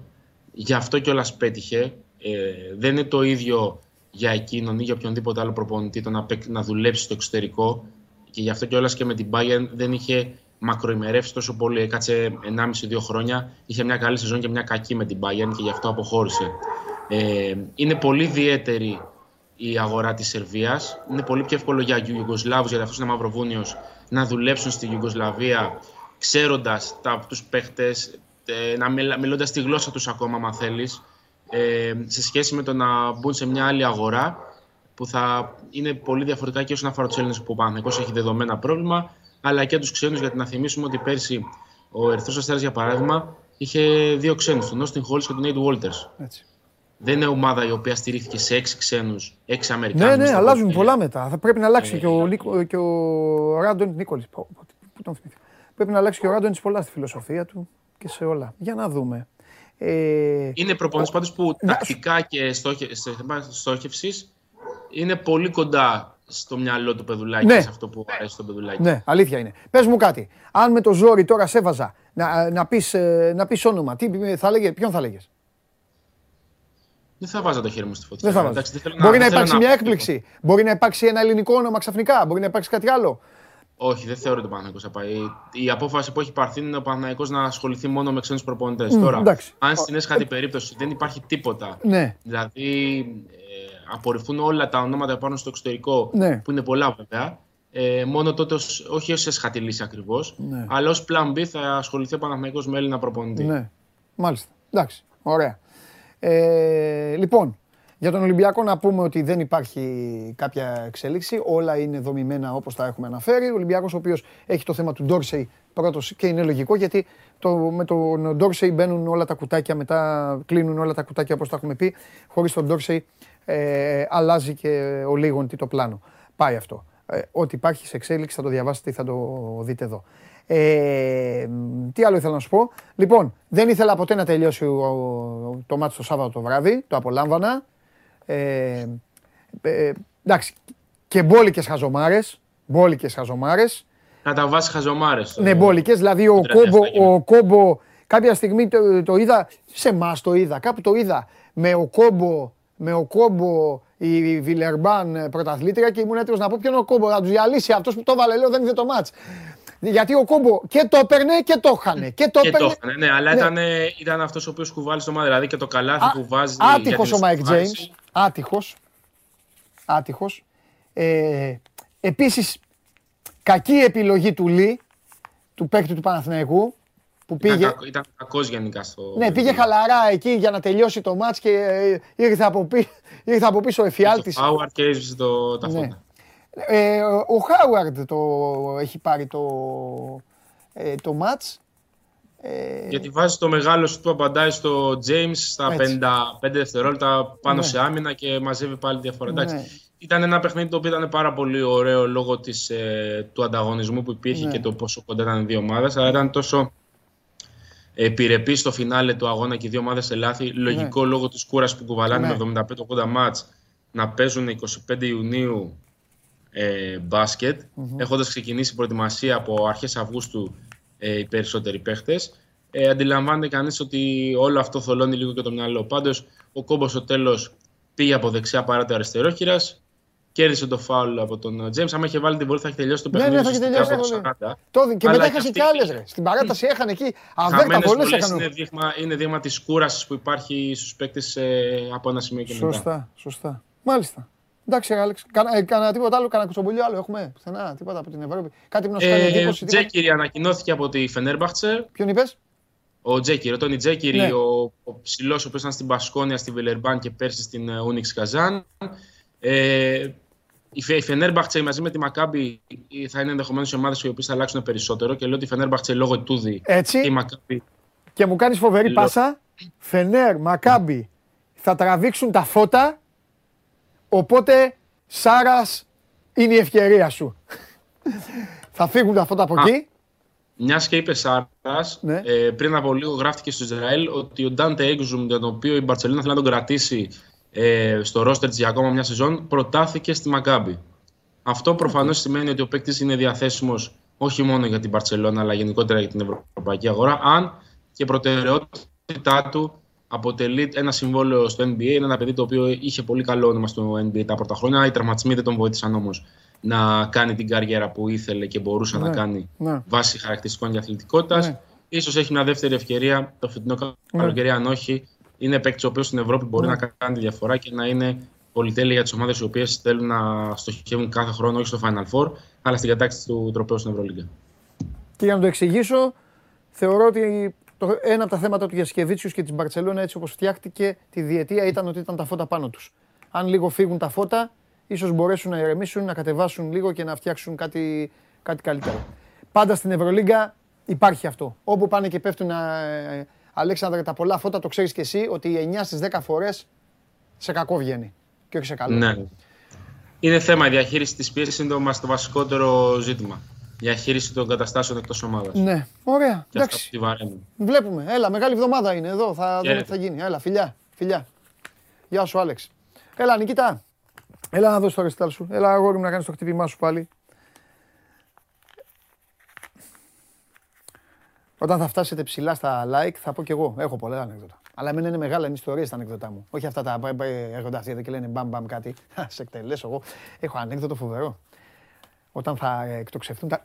Να έρθω ή θες, να- ναι, θες να έρθω. Αχ, μεγάλε. Τι κάνεις; Ο Κατούλης τι κάνει; Ο, ο Νικήτας έχει φτιάξει και φοβερό καρτούν. Έτσι, βιβλιαράκι εδώ. Θα, θα, δω- θα δώσουμε ένα, μια Παρασκευή. Ναι, εννοείται. εννοείται. Θα δώσουμε εννοείται. ένα. Με γατούλη, ε. Ναι, Εντάξει, το έχουμε μέσα. Θα δώσουμε. Μπορεί να δώσουμε αυτή την Παρασκευή. Σε κάποιον. εννοείται. Έχουμε, θα δώσουμε τις Παρασκευές τις τελευταίες. α, Έχω και αυτό που έχω φέρει από το Champions League. Το χάσαμε το Champions League. Νικήτας, Λιβερπουλάρα ο πειράζει. Νικήτας. Δεν πειράζει. Πάμε για άλλα. Φανατικός. Πάμε για άλλα. Για πες. Ε, πήγανε δύο κάστορες σε ένα μπαρ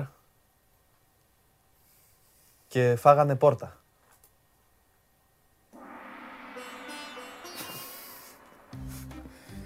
Έχεις κι άλλο; Όχι.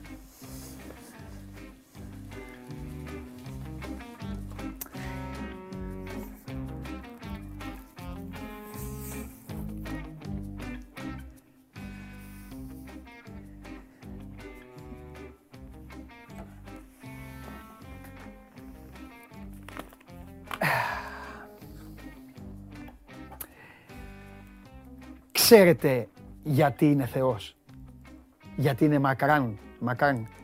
Δεν έχει σημασία, το έχω ξαναπεί. Δεν έχει σημασία για μένα που είμαι εντάξει να μην γελάσω, δεν- δεν- δύσ- που είμαι δύσκολος. Δεν έχει, σημα... έχει σημασία το στυλ. Μπαίνει μέσα σαν να βαριέται, σέρνει το κορμί του. Κάθεται, το αμολάει και σηκώνει και φεύγει. Δεν κάνει σοου. Ο Χριστάρας έκανε σοου, το είχαν ο Χριστάρας από αυτό να κάνει το τέτοιο του. Πω. Τι είπε ο εκτελεστής; Μπράβο Νίκο που βάζεις τη μουσική. Μπράβο. Μπράβο. Λοιπόν, εντάξει παιδιά, άμα χάνω, αυτά θα, αυτά θα τα έχουμε. Αυτά θα τα έχουμε. Τι να κάνουμε. Έτσι είναι. Νικήτα! Έλα μέσα.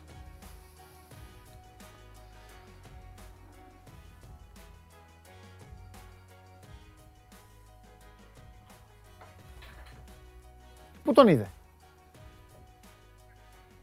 Κάτσε εδώ όρθιος. Έτσι. Κάνε τον πανηγυρισμό του Σκάρπα. Σκαρπαζιά. Φιλιά πολλά, τα λέμε αύριο στις 12 η ώρα. Να είστε καλά, να είστε καλά. Μπήκε μες στη μέση, να είστε καλά. Φιλιά, να περνάτε καλά. Εγώ, ο coach και ο Νικήτας. Φιλιά, Σκαρπασιά λέει, γεια σας.